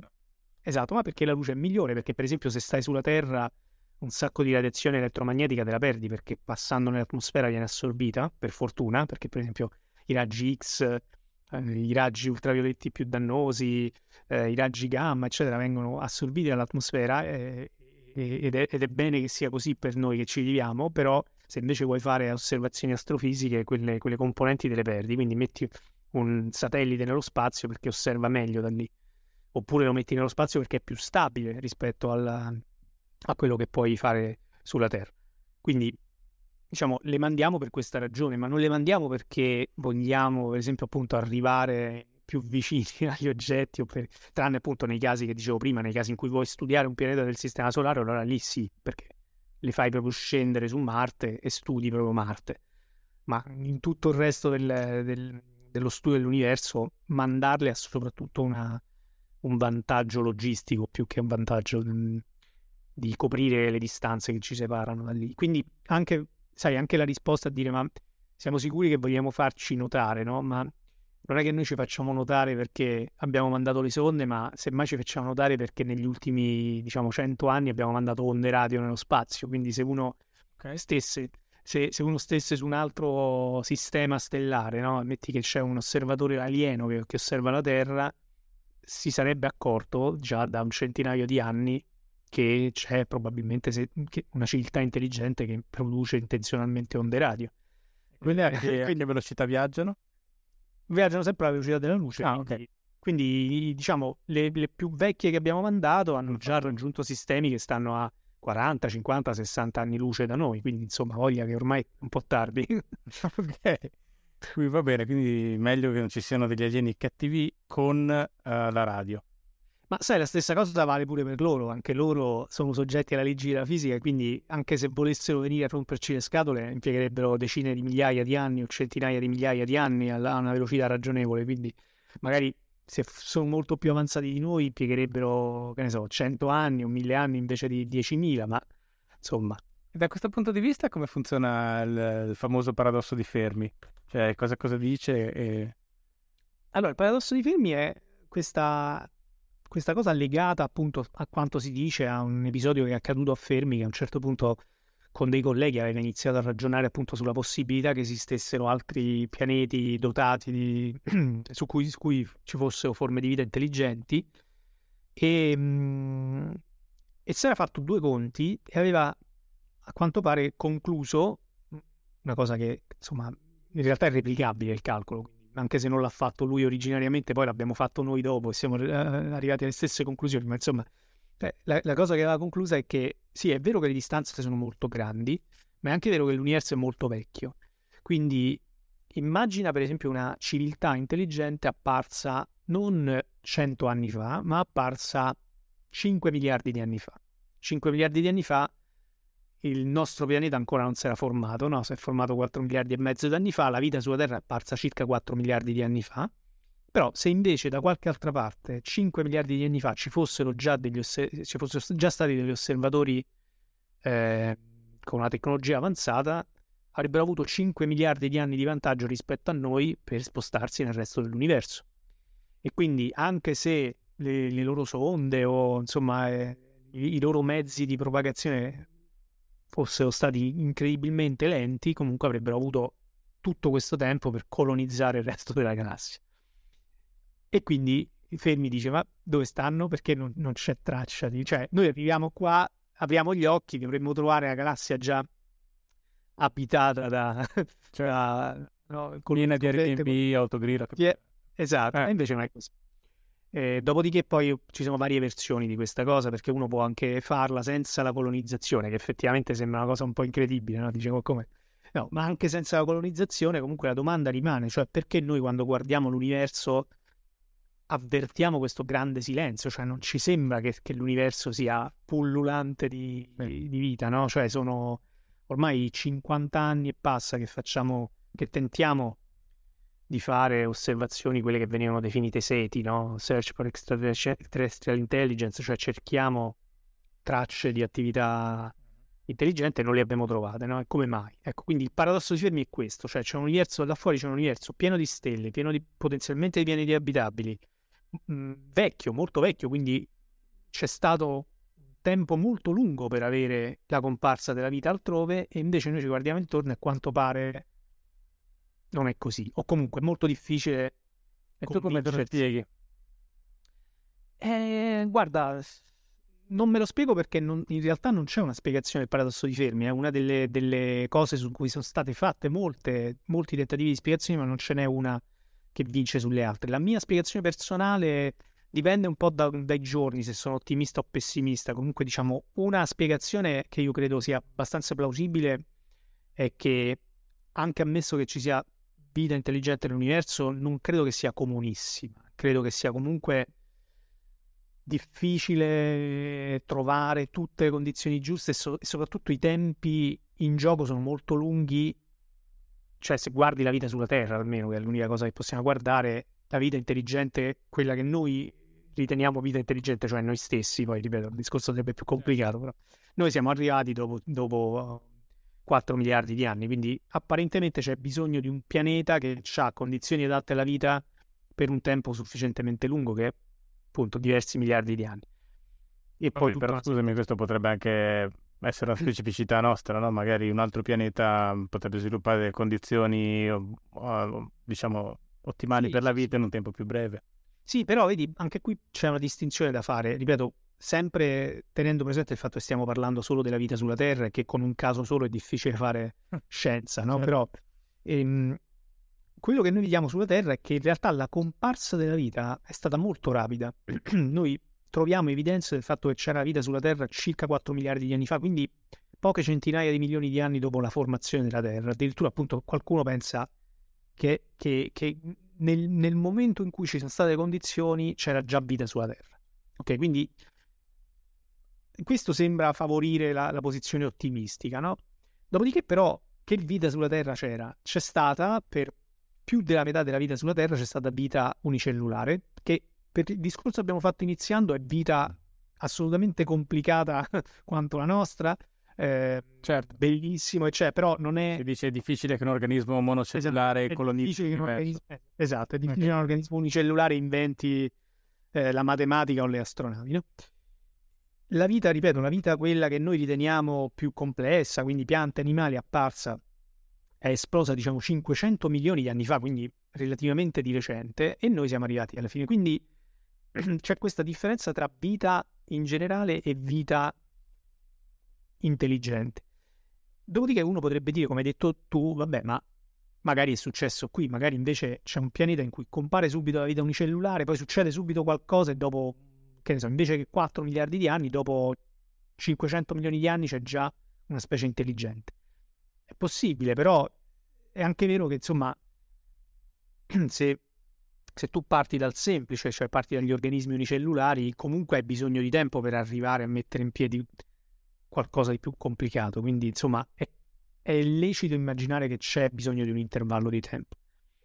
Dopodiché l'altra risposta che posso dare è che c'è anche un problema di, proprio di sincronia, no? nel senso che proprio perché l'universo esiste da un sacco di tempo, la possibilità che noi compariamo e nello stesso istante in cui noi iniziamo a osservare l'universo c'è una civiltà intelligente che comunica con noi e che sta a una distanza ragionevole e che può scambiare segnali, se ti fai, anche lì se ti fai due conti è molto, molto difficile che succeda proprio statisticamente, no? È più probabile che magari ce, ce ne sia stata, che ne so, ce n'è stata un'altra due miliardi di anni fa, poi magari è successo qualcosa, è andata estinta, poi ce n'è un'altra dopo, insomma c'è un problema anche di sovrapposizione. Quindi credo che sia una combinazione delle due cose. Io, io c'è, c'è, anche una spiegazione che dice che ipotizza che le, le società, le civilizzazioni comple- complesse a un certo punto necessariamente si estinguono ed è per questo che...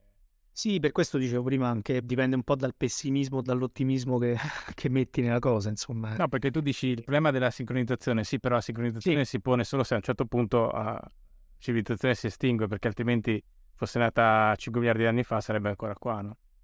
Sì, sì, sì, sì infatti sono d'accordo, sono d'accordo e... Mm, e... Forse non... proprio un problema originario con la vita intelligente dopo un po'.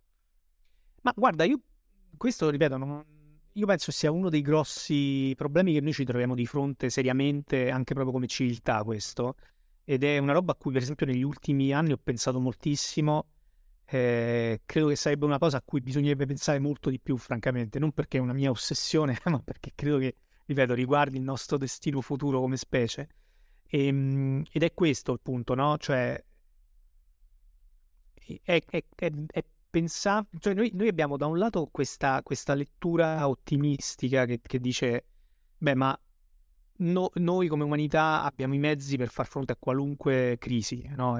possiamo inventarci delle cose, possiamo... E c'è quindi questa, questa idea molto progressiva del fatto che, che, se, che, se, comunque continui, continui, continui a spingere, a spingere, a spingere, ci avrai sempre la possibilità di risolvere i problemi che ti si creano. Sì. E una volta io ero più um, ottimista a questo riguardo, e ehm, Adesso diciamo che, che è un, invece un grosso punto interrogativo perché mh, non sono sicurissimo che, sia, che, per esempio, sai, la questione della sostenibilità, che purtroppo è una, è una parola che è diventata un po' associata con tutta una visione del, del mondo che io non, non, condivido perché spesso eh, la usano quelli che poi parlano magari di decrescita. Sì, sì, molto retorica, diciamo. È molto retorica, esatto, cioè torniamo tutti quanti a zappare la terra, eccetera. Non è assolutamente il mio, il mio orizzonte culturale quello. Ehm, però allo stesso tempo penso che ci sia una questione che noi dobbiamo porci rispetto al fatto se effettivamente, per esempio, un modello in cui devi crescere sempre indefinitamente è sostenibile, ma, ma non nel senso che lo vogliamo noi, eh, che, che, che, ci siano dei limiti effettivamente eh, strutturali, no? Cioè, eh, non lo so, non, non ce l'ho ovviamente una risposta a sta cosa, come non, non, credo ce l'abbia nessuno, però penso che sia... Sai, leggevo questo, questo libro di eh, Jeff West, che è un fisico che poi è passato a fare a studiare sistemi complessi, sta al, al Santa Fe Institute. E, visto delle sue conferenze negli anni passati, l'ho, l'ho, l'ho conosciuto, insomma, poi adesso ha scritto questo libro che si chiama Scala, mi sembra, in italiano, che, che, è un libro divulgativo in cui racconta un po' delle cose. Lui ha studiato praticamente come crescono, quali sono le leggi di scala, le leggi matematiche che stanno dietro la crescita dei sistemi, dei sistemi complessi. E c'è per esempio una grande differenza nella crescita dei sistemi complessi biologici e nei sistemi complessi invece so- sociali, no? Ci sono leggi di crescita completamente diverse. Per esempio un organismo vivente cresce, cresce, cresce, a un certo punto si stabilizza raggiunge una, una fase, diciamo, piatta di stasi, dopo, dopo muore. E, ehm, I sistemi sociali hanno un tipo di crescita diversa, per esempio lui eh, ha fatto molti studi sulle città, le città crescono, crescono, crescono, eh, e in qualche modo sembra che crescere di più le favorisca, cioè più cresce una città più cresce e più tende a diventare ancora più grande. Quindi la, la cosa va winner essere... takes all. Diciamo. Esatto, winner takes, eh, winner takes all, esattamente quella, quella, legge di scala lì, no? E allora, che cosa succede però? Succede che a un certo punto tu vai a vedere come funziona, come funziona la crescita di, di, di, questi sistemi complessi, per esempio le aziende o no? tutti quelli legati a questa idea che che c'è una curva di, di, crescita indefinita che può andare avanti per sempre fondamentalmente. Come fai a sostenerla quella crescita indefinita? Devi sostenerla avendo un ritmo di innovazione che è confrontabile col ritmo di crescita o addirittura superiore. Sì. E quindi praticamente quello che succede tipicamente è quando, ogni volta che stai per raggiungere quella, quella fase che negli organismi biologici sarebbe la, la, la fase di stasi e poi la morte, nel caso degli organismi sociali interviene qualche innovazione che riporta la curva in crescita. Ok? Quindi c'è, che ne so, eh, rivoluzione industriale, pam, cambia tutto, boom, ricominciamo a crescere. Poi c'è la rivoluzione industriale, sembra che stia entrando in una fase di eh, boom, rivoluzione tecnologica, internet, computer, ricominciamo a crescere. Ok. Che succede? Succede che il ritmo di innovazione però deve, deve accelerare, cioè non è solo la crescita che è accelerata, ma anche il ritmo di innovazione che deve accelerare. Allora, la domanda che si fa a West, si fanno altri è, è possibile questa cosa? Cioè è possibile che tu puoi avere effettivamente un ritmo di innovazione continuo, continuo? Eh, sì, e che aumenta anche di intensità. E che aumenta di intensità. Allora, la risposta degli ottimisti, dei tecno-ottimisti, qual è? È noi esseri umani a un certo punto non ce la faremo più, però guarda caso adesso è la crescita stessa che sta creando dei sistemi in grado di pensare al posto nostro, ovvero i computer che diventeranno molto più intelligenti di noi, quindi risolveranno i problemi. Quindi lo scenario, lo scenario tecno-ottimista è questo, no? Adesso avremo l'intelligenza artificiale che risolve i problemi. Non lo so, boh. Sì, è un po' un deus ex machina, no? però è eh. anche dal punto di vista filosofico, insomma, quello che dicevano già Heidegger e poi Severino, insomma, la tecnica che si autonomizza, diciamo, no? rispetto, rispetto all'uomo. Però, tutto sommato, non mi sembra neanche una prospettiva così positiva per noi, che chi se ne frega se l'innovazione va avanti se non siamo più parte del processo. Ma eh, infatti esatto esattamente, esattamente questo, no? È un po' la stessa cosa che succede anche perché a un certo punto questa idea ottimistica è stata eh, usata anche in ambito scientifico. Qualche anno fa ci fu un articolo che secondo me era una boiata, ma insomma fu molto discusso, un articolo di Chris Anderson sulla fine della teoria, no? Che parlava appunto del fatto dell'avvento delle macchine intelligenti che sono in grado di trovare strutture e, e pattern e, insomma e irregolarità anche in un insieme di dati vastissimo questi big data no? i famosi big data c'è l'algoritmo che ti trova che ti trova le regolarità e quindi alla fine tu non hai più bisogno della teoria perché in realtà è l'algoritmo che dai dati trova que- le regolarità che gli interessano. in maniera che tu magari neanche capisci come fa esatto tu non, tu non la capisci. Ok io non lo so se questa è una cosa possibile o non è possibile, non lo so, può darsi di, può darsi di no, ma la, la, la questione alla fine per noi esseri umani è, è, la stessa, cioè sia che sia possibile sia che non sia possibile, noi a un certo punto non capiremo più nulla, no? Quindi avere una macchina che fa il lavoro al posto nostro e che magari ha capito la teoria del tutto, mettiamo, ma non ce la sa spiegare, perché è come la, è quello che diciamo all'inizio, cioè io, che cerco di spiegare a un cane le equazioni di Maxwell. eh, ecco, al cane appunto gli cambia poco saperle o non saperle e, e, e noi saremmo nel, poi una situazione simile, quindi non so bene qual è, qual è, il nostro orizzonte da quel punto di vista, qual è, eh, anche se non fosse l'estinzione fisica. Sì, la gattizzazione, diventi come un gatto sul divano, diciamo, che non esatto. capisce più cosa sta succedendo e se va bene rimane sul divano, se va male diventa polpette di gatto, diciamo. Infatti.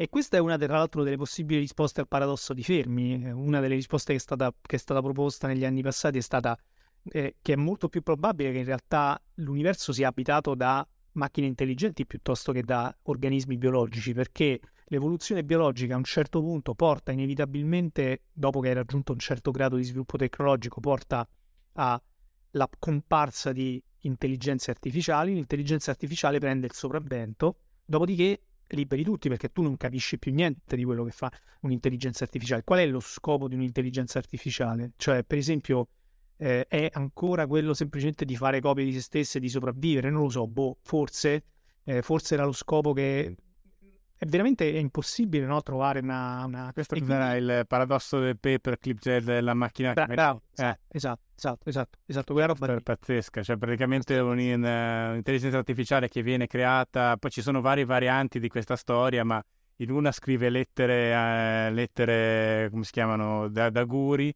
e praticamente il suo mandato è, spiego per chi non conosce questa storia, è di fare più lettere d'auguri possibili e quindi alla fine stermina l'umanità per per, eh, e poi colonizza l'universo per avere più risorse possibili per fare eh, più lettere d'aguri, che ovviamente nessuno riceverà più, ma tutto l'universo viene, viene orientato nel tempo a costruire esatto. eh, lettere d'aguri eh, realizzate. Appunto, no, quindi, quindi, quindi, tu potresti avere anche, anche, nell'ipotesi, diciamo, meno catastrofica, potresti avere comunque un universo popolato di macchine intelligenti che non hanno nessuna, eh, nessuno stimolo, nessuna intenzione eh, di, di, di, comunicare, di, comunicare, con noi, per esempio, no? Quindi questo silenzio è dovuto semplicemente al fatto che sono tutti pianeti com- completamente, per esempio, auto, autoreferenziali. No? Non lo so, veramente puoi immaginare qualunque cosa, diventa, diventa complicato venirne fuori. Sì, poi lì c'è ancora un livello ulteriore che, dove ti chiedi eh, se appunto un contesto di questo genere con eh, macchine intelligenti poi dopo se anche loro non sviluppino un'autonomia al di là di quello che era il loro mandato iniziale, magari sbagliato, come nel caso di questa storiella, no? Sì, sì, sì, esatto. C'è il problema della coscienza della, della I poi, che è un altro, un altro, problema ancora, perché tutto sommato eh, potrebbe benissimo essere, anzi sicuramente, per come quello che sappiamo della coscienza, eh, cioè, fondamentalmente è un fenomeno biologico, non è detto che non sia riproducibile, no? Ad avere una conoscenza molto più ampia di quella che abbiamo noi. Sì, sì, sì, sì, no, ma infatti eh, lì, lì per esempio, se, secondo me ci sono una serie di questioni filosofiche, ma anche scientifiche, cioè filosofiche in senso ampio, cioè filosofia naturale se vogliamo, ma mm. eh, eh, di, di, di, appunto che cos'è la coscienza, se una macchina effettivamente può essere cosciente, se la coscienza ha a che fare, a che fare con l'intenzionalità oppure no, non lo so, eh, sono questioni complicate.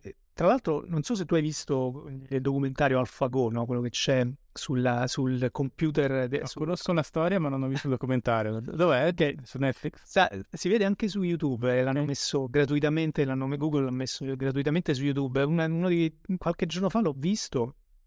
e io sapevo anch'io, ovviamente sapevo la storia.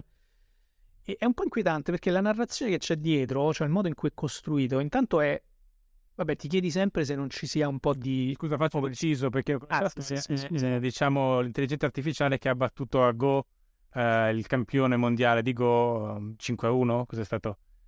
Sì, una cosa del genere, perché a un certo punto il, giocatore ha, usato, ha utilizzato una strategia uh, molto diversa, però poi la macchina si è adattata e ha vinto.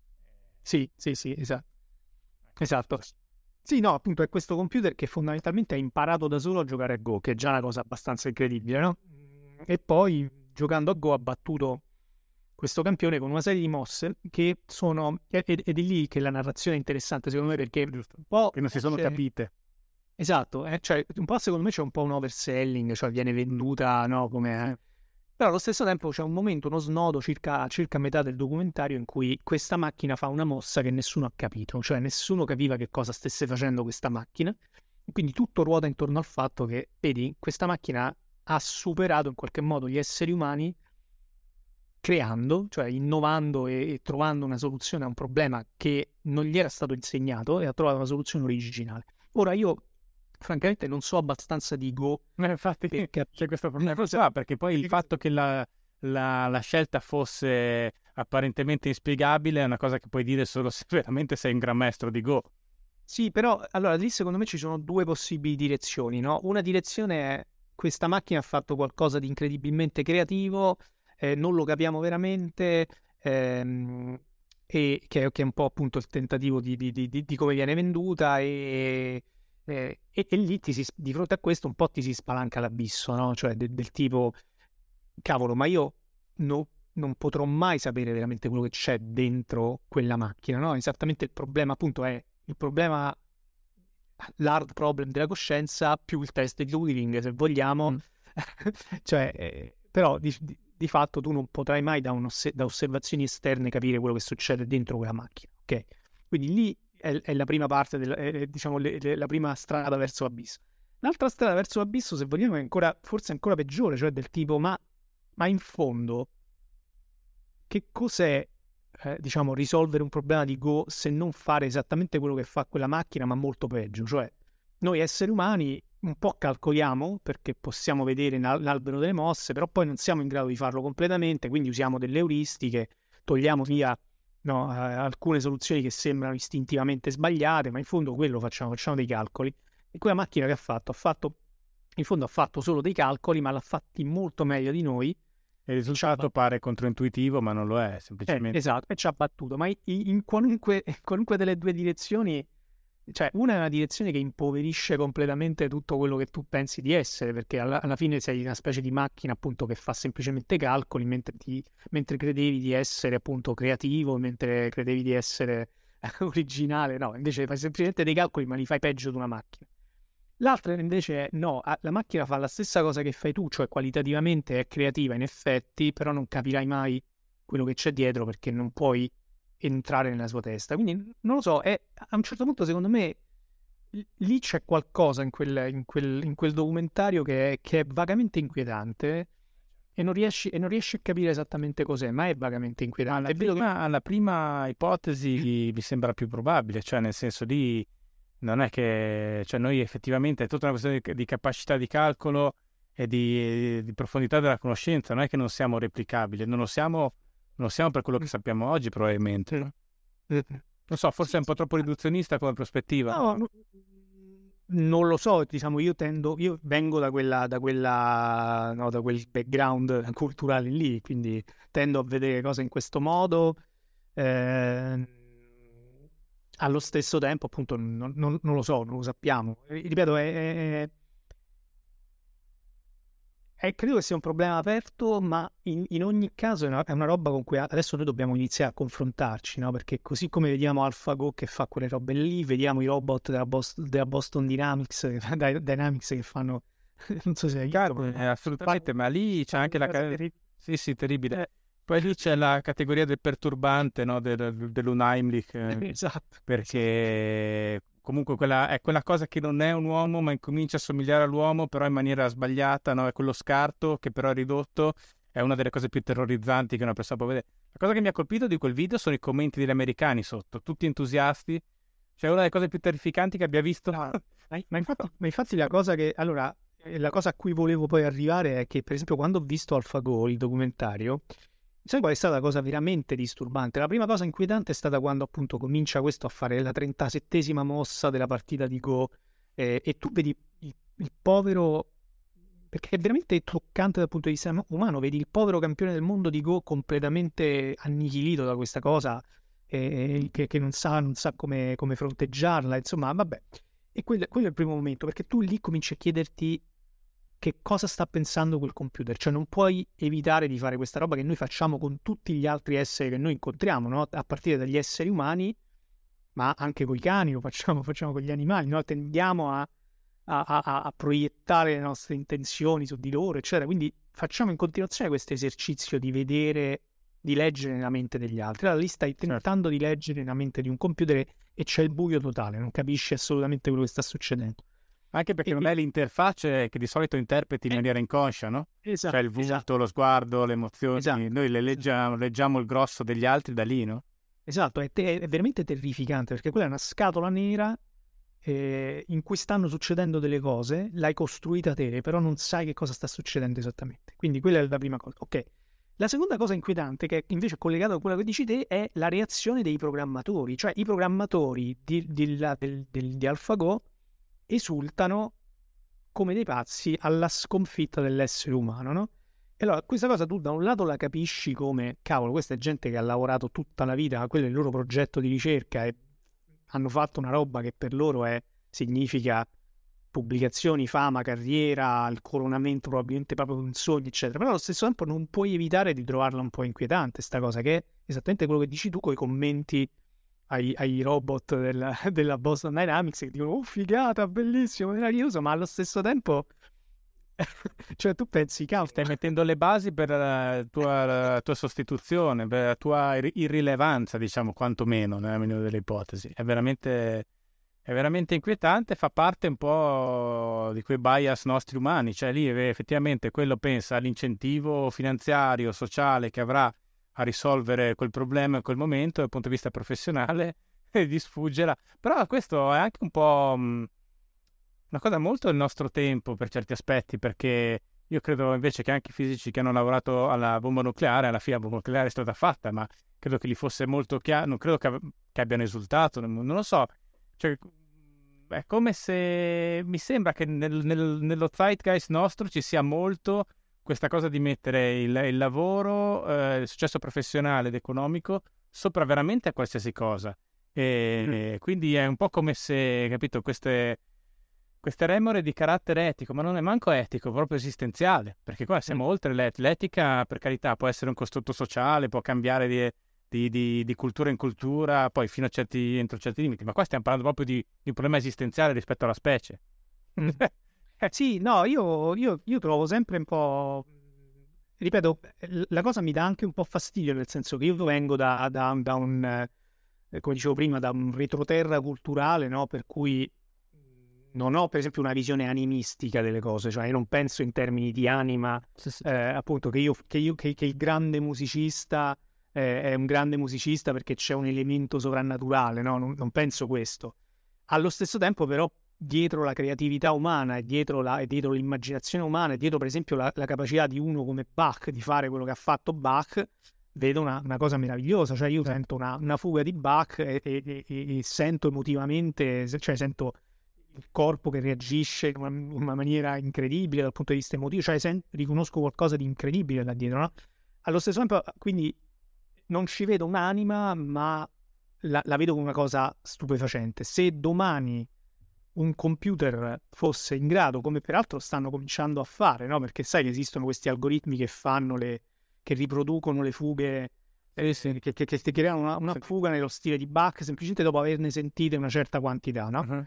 Ed è oggettivamente, è oggetti, oggettivamente non, hanno fatto il test, l'hanno messe di fronte a dei critici musicali, questi non riuscivano a capire se era Bach è una cosa di Bach che non hanno mai sentito o o, una, o, o, o, appunto un computer, no? A un certo punto diventa indistinguibile. Allora, lì purtroppo devo dire che succede, nonostante io non abbia questo, questa visione animistica, succede che un po' di depotenziamento della, della capacità di, di, di, no, nostra come esseri umani di creare, ti viene, ti, cioè, ti viene il sospetto che dici, cavolo, ma se un, un, un, un algoritmo può produrre una fuga di Bach come quella di Bach, allora che cavolo che, che ci è servito Bach? No, non, non, so, non, non, so se a te dà. Sì, sì, no, assolutamente. Eh, al tempo stesso, adesso mentre parlavi, eh, mi è venuto in mente anche il grado di complessità che stanno raggiungendo le cose e alcuni aspetti dell'arte oggi. Uh, che sono molto più alti rispetto a quanto erano richiesti, capito, qualche decennio fa, eccetera. E allora uno potrebbe dire, ma guarda, eh, poi ovviamente ci sono grandissimi capolavori nel passato, non, non sto dicendo il contrario, però l'opera media, eh, uh, che dicevi anni fa, era, era, molto più... Vabbè, però dovresti fare confronto opera media opera media, no? forse non ha senso quello che sto dicendo, però probabilmente noi comunque stiamo andando, forse perché spinti dalla tecnologia, uh, verso un grado di complessità sempre più alto e quando e più questa complessità aumenta, più guardandoti indietro, alle volte sens- eh, hai una sensazione di deprezzamento di quello che facevi prima, no? Di quello... Un po' sì, un po' è vero, però secondo me questo ha... ha... Mm, ehm, sì, ho capito quello che intendi.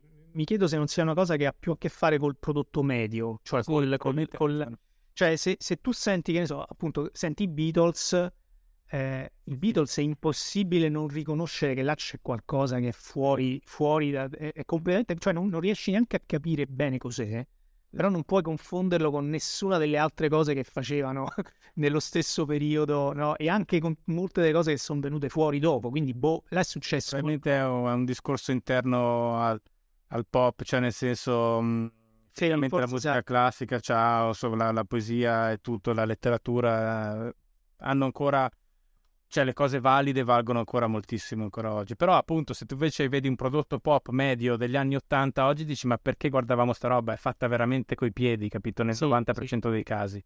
Cioè, non sì, io, io, credo, io credo che, ci, che, che, quello che succede è che nel momento in cui in realtà appunto la, l'opera, l'opera, d'arte diventa una roba eh, così che devi, che devi produrre in serie, probabilmente nel momento in cui può farla anche un computer e può fare un prodotto che comunque nella media o, o addirittura un po' superiore alla media di quello che può fare un essere umano medio, eh, lì viene soppiantato completamente l'essere umano.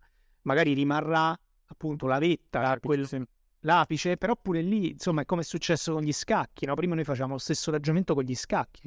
Con gli scacchi per, per, per, per decenni si è detto i computer non batteranno mai l'essere umano perché l'essere umano ha la creatività, poi arriva di blu, batte Kasparov e da allora non ha più un, un, grande maestro umano non ha mai più battuto un computer, così come succederà adesso col Go. Quindi è come se spostassi sempre di più l'asticella. Infatti, ma è come il, per il suo discorso del, de, di Boston Dynamics, qualche anno fa quei robot non camminavano, cioè adesso ballano e, e camminare, non solo non camminavano, ma camminare era, era considerato un problema grosso che avrebbe, risolto, avrebbe richiesto un sacco di tempo per essere risolto in maniera efficiente, efficace, no?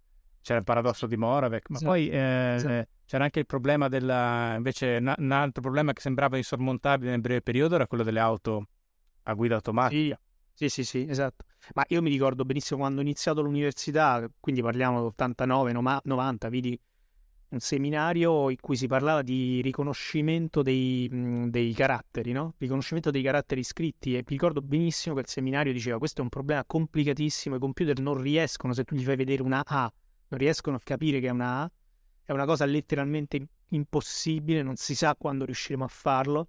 E adesso è una roba che facciamo tranquillamente, ma con, ormai con dei software, eh, no, di, di, di, così come il riconoscimento vocale, la stessa cosa, cioè tu adesso parli con Alex e sembra una cosa eh, normale, ma è una roba pazzesca.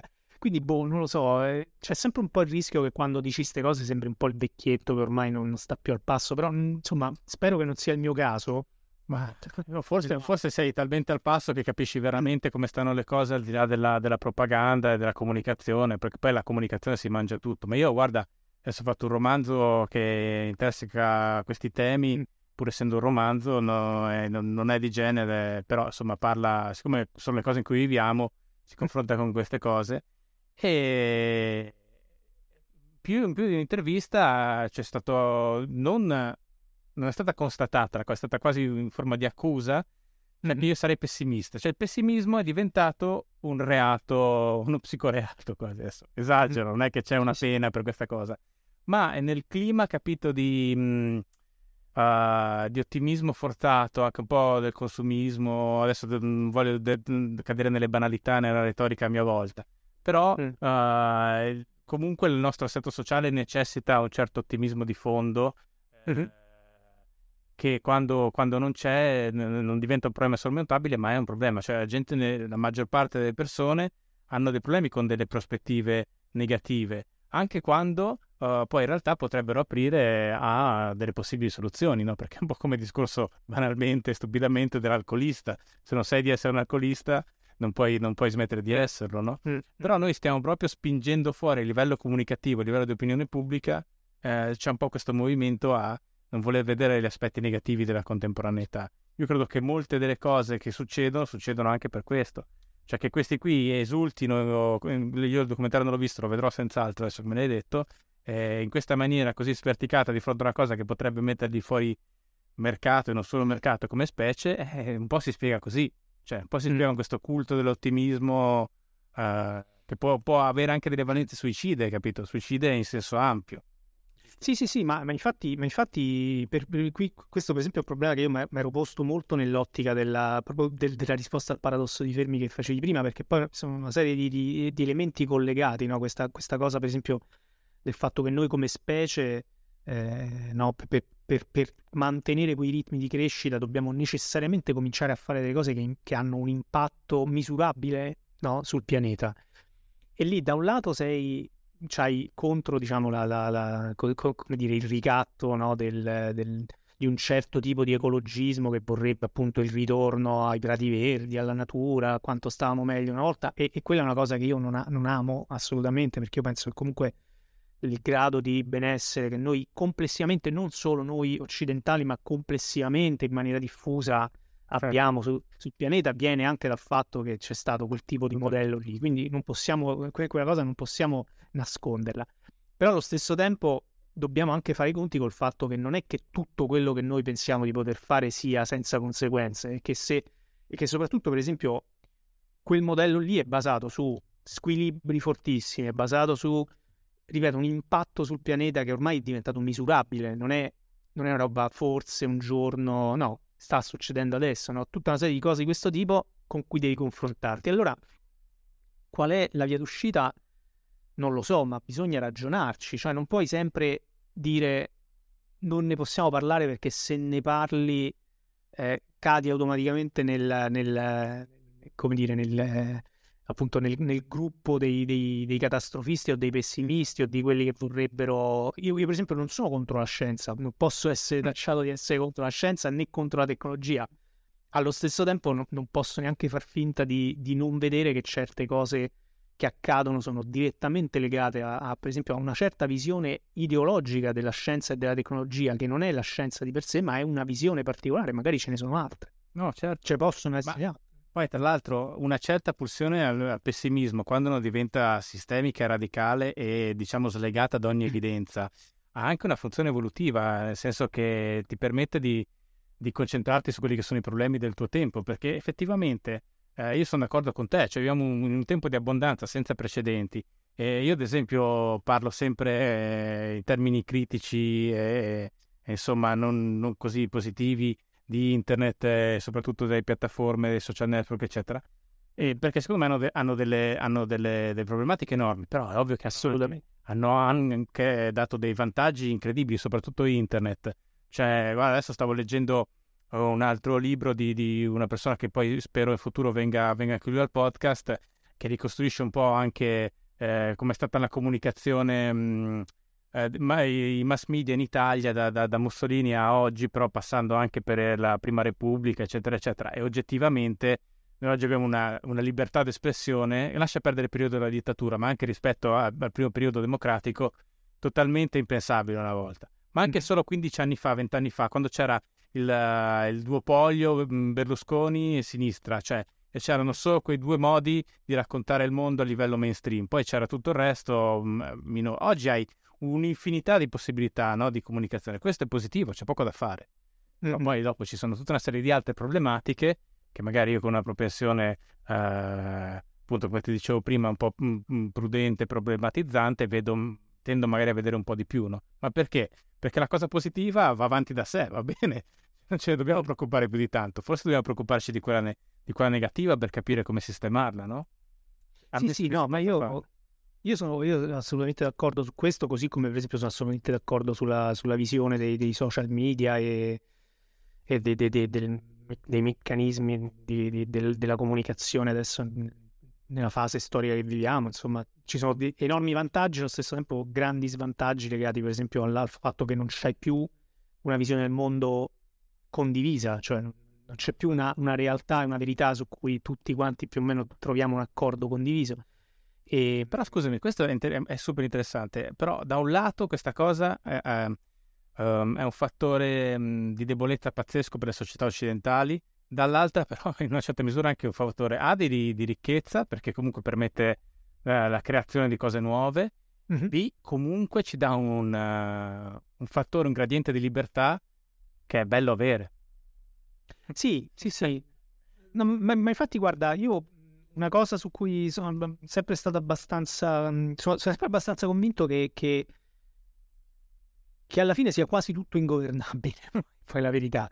Cioè la verità è che tutte le nostre illusioni poi di, di, di, di controllo, di, indirizzamento dei processi siano appunto in larga parte illusoria, il che non significa che non dobbiamo comunque ragionarci, perché poi è nel fatto di ragionarci, nello stesso, il semplice fatto di ragionarci che poi emergono una serie di meccanismi che spesso sono impersonali ma che portano le cose in una certa direzione, però non credo tanto alla, alla al dirigismo, quello del tipo appunto c'è uno che decide che si fanno le cose in quel modo e si segue quel, quel, quell'idea e, e, allora le cose vanno in quella direzione. Ma quello, quello ci, ripeto, sono molto scettico. Credo che, che, che, in larga parte le dinamiche che avvengono sono dinamiche appunto impersonali che però possono essere ai- aiutate o accompagnate da, da, da una riflessione collettiva che dovremmo fare. E appunto quello che dicevo prima è che per esempio nel, nel, caso dell'impatto che noi abbiamo sul pianeta, a me non è per nulla chiaro che, che ci siano sempre delle traiettorie che portano verso stati di equilibrio in cui si sta bene tutti. No? Mm, è, è, possibile che invece sia, come dire, che, che, che, la naturale tendenza sia quella di andare continuamente fuori equilibrio fino a un, a un punto di rottura da, da, cui non torni più indietro. Vi faccio l'esempio, non, non vorrei portare troppo, troppo in là, ma Faccio spesso l'esempio quello che è successo circa due miliardi di anni fa quando, quando c'è stata la grande scoperta scientifica, non era una scoperta scientifica, una scoperta evolutiva, la fotosintesi, no? A un certo punto dei, dei, dei, dei, batteri hanno scoperto la fotosintesi, hanno iniziato a usare il sole in maniera più efficiente per produrre energia e questo ha portato alla produzione di un gas di, di scarto, un inquinante, l'ossigeno. eh, l'ossigeno è entrato nell'atmosfera, ha sterminato praticamente tutte le forme di vita che non respiravano ossigeno, cioè praticamente il 90% credo delle forme di vita esistenti in precedenza, che erano organismi anaerobi, e ha cambiato completamente l'equilibrio, cioè l'atmosfera ha raggiunto un altro equilibrio che, in cui c'era questo gas velenoso estremamente reattivo, cioè l'ossigeno, che ha portato un'altra, poi, un'altra transizione evolutiva, perché poi gli organismi che sono venuti dopo, quelli ancora più complessi, avevano bisogno di questo eh, combustibile, chiamiamolo così, comunque di questo grande facilitatore di, di serie di processi dell'ossigeno. Esatto, c'è stata grande strage. Allora, lì, per esempio, quello è stato un processo del tutto impersonale, non è che puoi parlare di inquinamento, eccetera, però c'è stata una roba planetaria che è successa perché la vita ha trovato un altro tipo di equilibrio. Allora, magari uno può dire, ma non è che le civiltà, per esempio, tecnologiche, che a un certo punto cominciano a fare delle cose, hanno bisogno di energia e non, non ci sia nella, come dire, nella, nell'equilibrio di un pianeta non ci sia la possibilità di, di, rimanere in quelle condizioni molto a lungo e che a un certo punto deve esserci una, una transizione a qualcos'altro. Beh, questo è difficile da, mm, da, immaginare perché ovviamente abbiamo una concezione, soprattutto adesso, grazie all'abbondanza, in larga parte grazie all'abbondanza che ci ha dato il nostro modo di vivere la scienza, abbiamo una, questa concezione un po' grottesca della natura come benigna, quando la natura ovviamente è del, eh, certo. è del tutto amorale, non è immorale, non è morale, è amorale. Certo. Senti, ma da noi non, è, non esiste eh, nel dibattito pubblico come cosa, eh, non so quanto sia specialistica poi in realtà anche, anche nel contesto anglosassone, ma c'è una teoria appunto che dice che il, il fattore più grosso della, della stasi economica dell'Occidente sarebbe una stagnazione anche nell'innovazione, no? Cioè nel, momento in cui la scienza non ha dei grossi breakthrough da un sacco di tempo, questo poi si ripercuote a cascata su tutta la società. Ci hai, ci hai mai pensato? Sei, sei, d'accordo su questa cosa? Sì, sì, no, sono abbastanza d'accordo perché appunto eh, torna un po' col, col, discorso che facevo prima, che, che quando parlavo appunto di, di West, eh, del... Eh sì, infatti lì mi era sì. mente sentendoti Sì, sì, sì, sì penso, di, penso, di, sì, penso che ci sia... Se guardi un po', se guardi un po la storia della, de, della civiltà umana, è, è andata così e, e, e, la cosa impressionante è che se guardi quello che è successo in un tempo molto breve, cioè fondamentalmente nell'ultimo secolo, moltissimi indicatori hanno questa, questa, curva di crescita accelerata, cioè per, per, la cosa incredibile è che per tipo 10.000 anni fondamentalmente dalla prima innovazione grande che è stata la scoperta dell'agricoltura, no?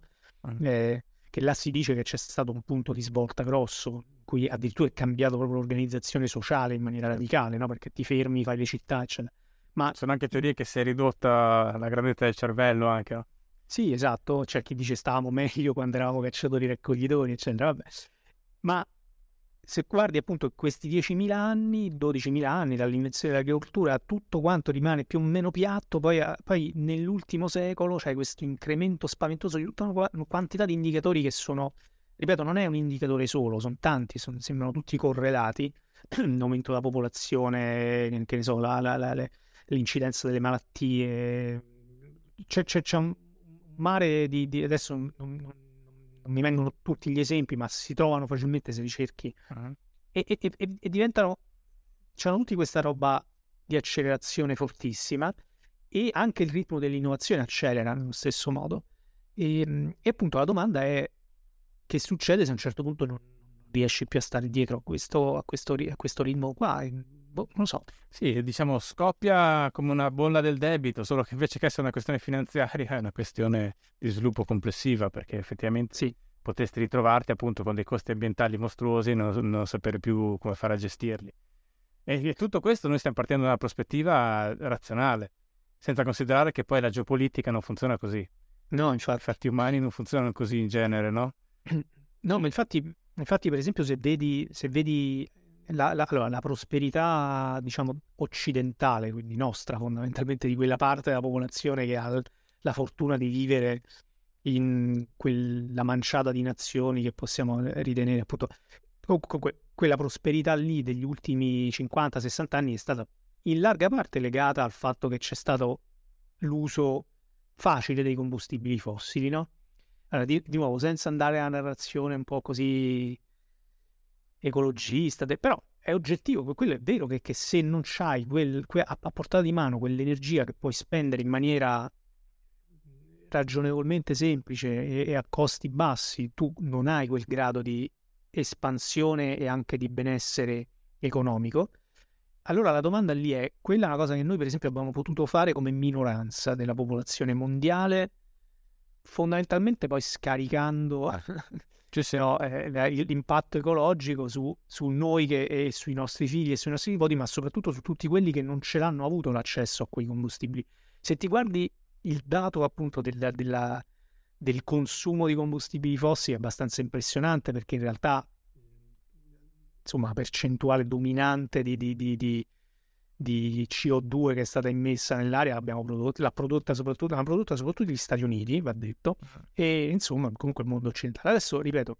Ma infatti l'argomento che usano i cinesi, che pur eh, verso, qua, verso, il cui governo io ho scarsissima simpatia, ma dicono, beh, voi avete inquinato per anni, adesso inquiniamo noi, che non è una grossa giustificazione, diciamo dal punto di vista sistemico, ma lo è dal punto di vista umano. No, esatto, ma infatti, infatti, il nodo sta esattamente lì. Il nodo sta nel dire, ma visto che comunque a noi serve l'energia per continuare a crescere in quel modo e a fare quello che abbiamo fatto fino adesso, la questione è dove la prendiamo l'energia? Perché se non possiamo più usare quell'energia, che è la cosa più, quella è la cosa più semplice da fare, perché bruciare combustibili fossili non è una roba di alta tecnologia, è una roba che può fare chiunque, appunto possono farlo anche in azioni in via di sviluppo che infatti rivendicano di doverlo fare come l'abbiamo fatto noi in passato. Allora, però se, non, se quella cosa non puoi farla più, che cosa puoi fare? E, e se quello che puoi fare è soltanto una roba che appunto richiede un breakthrough, una, una come si innovazione Sal- radicale, esatto, cambio di paradigma. Esatto, esatto, un passo in avanti enorme dal punto di vista energetico, tecnologico e non ce l'hai, che cosa fai? Cioè, come fa- dove la prendi? Cioè, da qualche parte bisogna prendere l'energia. Quindi è, questo è il dilemma del pessimista, secondo me. Esattamente quello che, che da un lato la, la narrazione ecologista è semplicistica perché tu non puoi avere capo e cavoli, non puoi avere certo. il grado di benessere che abbiamo noi, però allo stesso tempo appunto i mulini a vento e non so, le, appunto le rinnovabili, no? come se fosse la parola magica che risolve tutto. Sì, sì. Eh, dall'altro, dall'altro, lato, però, ti rendi conto che quell'altra cosa lì non può funzionare, non può funzionare per sempre. Quindi, qual è la soluzione? Boh. Beh, noi sai, viviamo in un mondo comunque dove si fanno i SUV elettrici, per cui se potessi cominciare a fare delle macchine un po' più piccole. Ma eh, eh, da questo punto di vista, eh, come, come la vedi tu un'auto elettrica? Perché secondo me in generale potrebbe essere anche interessante, però ci sono tutta una serie di, di cose che di solito rimangono inevase. Uno, come fare elettricità. B, i costi energetici di fare macchine nuove quando magari tu hai ancora un parco macchine che potresti utilizzare e che devi, dovrai rottamare, comunque dovrai, dovrai, costruirne di nuove. E poi il problema delle batterie, delle risorse per fare batterie e poi dello smart. Cioè, insomma, c'è tutta una serie di... Eh, di variabili ecologiche attorno all'auto elettrica che non mi sembrano per nulla risolte e che però uh, vengono totalmente um, coperte da altre priorità di comunicazione, di, di, di, di, speculazione finanziaria. Potrebbe anche darsi in realtà che questo sia l'unico modo di farle, cioè nel senso che se aspetti di avere tutto in ordine non le fai mai. Eh, non lo so questo. Non so Guarda, credo, credo che eh, insomma le, l'auto elettrica ha una serie di vantaggi oggettivi che sono soprattutto quello di diminuire in, nel luogo dove c'è l'auto elettrica di diminuire l'emissione appunto di anzi di ridurre del tutto l'emissione di, eh, di cancellare del tutto l'emissione di, di, di CO2 in atmosfera e quindi anche, anche di, altri, di altre sostanze inquinanti. Quindi è una soluzione pulita lì dove la usi Dopodiché quell'energia che tu usi lì sotto forma di, ele- di, di elettricità devi averla prodotta da qualche altra parte se la produci bruciando, bruciando combustibili fossili il, per il pianeta. Ecco, quindi ogni tanto c'è un po' la sensazione che l'auto elettrica sia un po' la foglia di fico di chi appunto ha quella narrazione ultra ottimistica che è, che è necessariamente così perché chi ha appunto quella visione di, di doverti vendere sempre la, la, la nuova innovazione non può fare altro che darti una visione appunto di, di, soluzione a portata di mano, di mondo certo. pulito grazie all'auto elettrica, eccetera. Quindi c'è dietro questa narrazione là, questa narrazione qui. Se dietro poi ci sia qualcosa di, di, di, di, come dire, di veramente positivo, a me è difficile pensarlo nel momento in cui tu però non hai poi la possibilità di produrre energia in maniera veramente pulita, perché l'altro problema è che noi a un certo punto ci siamo opposti a qualunque cosa, ci siamo opposti a, alla produzione di energia con i combustibili fossili perché è il male, ed è giusto perché è il male. Però dopo, dopodiché non vogliamo il nucleare perché il nucleare è cattivo e produce scorie e non sappiamo come smaltirle, e, e, quindi per carità il nucleare non se ne può parlare. E, non lo so, quando... è divertente perché in genere la, la, scelta tipica della classe politica occidentale che, che mediamente o, o è, è, vecchia o comunque ragiona negli stessi termini in cui ragionerebbe la fascia più anziana della popolazione, potrebbe vederla, se non ci fossero stati quei traumi collettivi del passato, come un modo per scaricare i costi sul futuro, perché è vero che l'energia elettrica è, è, è scusami, nucleare pulita, però stai scaricando dei problemi di gestione poi delle scorie no? alle generazioni a tempo, future. tempo indefinito. Esatto, è un po' come cioè... fare debito pubblico praticamente. cioè, ti aspetta adesso. Ma eh. no, no, no, no, ma in realtà è, questa, è, questa, è, questa è la... Cioè, cioè, il vero problema è quello, no? che, che tutto il nostro sistema appunto economico in realtà è basato su questa continua scommessa sul futuro. Cioè tu praticamente fai oggi una cosa che non puoi del tutto permetterti la fai sperando che tra vent'anni c'hai la soluzione a, a, una cosa che non hai capito oggi, no? È, è, è esattamente quello, cioè è, è, tutto basato su questa fiducia nel, nel, futuro. Se tu non avessi questa fiducia nel futuro non faresti praticamente nulla perché non sai, per esempio, appunto se i tuoi debiti verranno ripagati, non sai se eh, l'innovazione che hai fatto e che magari appunto non è del tutto completa, è, in, con, è in continua competizione con quello che succederà domani. La domanda è, ripeto, a un certo punto qualcuno lo paga il conto oppure no, oppure eh, eh, siamo di nuovo in un problema di regressione infinita pure qua, invece che nel passato, forse nel futuro, cioè noi spostiamo il problema sempre un po' più là nel futuro senza avere la certezza che ci avremo una risposta. E ripeto, su una serie di, di, nodi, per esempio sull'energia, io non credo che ce l'abbiamo le, le, le, le soluzioni. Però devo anche dire che, che, magari invece c'è qualcuno che ha capito tutto e magari non, non lo so io, non lo so, boh. Vabbè, d'altro canto, ma ti viene, ti viene, mai da fare dei parallelismi magari un po', mm, un po', semplicistici? Cioè, anche l'universo si espande in fondo, cioè come la vita cerca di replicarsi, di sopravvivere, no? Cioè, effettivamente siamo diventati una società sulla cioè, proprio la, la, bolla è diventata costitutiva della società umana in questo periodo storico. No, ma guarda, se poi la visione, la visione pessi, pessimistica definitiva, se sei un fisico, è una cosa che si chiama secondo principio della termodinamica, cioè mm. il fatto appunto che, che, in realtà non ti salvi mai, cioè al massimo pareggi, perché, ehm, perché qualunque cosa tu faccia aumenta appunto l'entropia dell'universo e qualunque forma di energia si degrada e quindi hai sempre energia di scarto che viene prodotta, che non torna più indietro e l'hai persa per sempre. Mm. E quindi diciamo nel, nel, lungo termine, come diceva quello, nel lungo termine saremo tutti morti, ma effettivamente nel lungo termine vince il secondo principio della termodinamica, quindi su quello non c'è scampo. Ora, sta cosa qui, ripeto, è solo una questione di quanto tempo tu puoi rubare a questo principio, no? quanto, quanto, quanto, riusciamo a approfittare di questo disequilibrio che in qualche modo riusciamo a gestire producendo energia di scarto e mettendola sotto il tappeto senza rendercene conto. Ehm, e, e, ripeto, ma è chiaro che, che, in ultima analisi non puoi essere incredibilmente pessimista. E, ripeto, puoi, l'unica cosa che puoi fare, è, che puoi dire è dammi altri cento anni, dammi altri mille anni e forse in questi cento anni verrà fuori qualcosa che mi aiuta.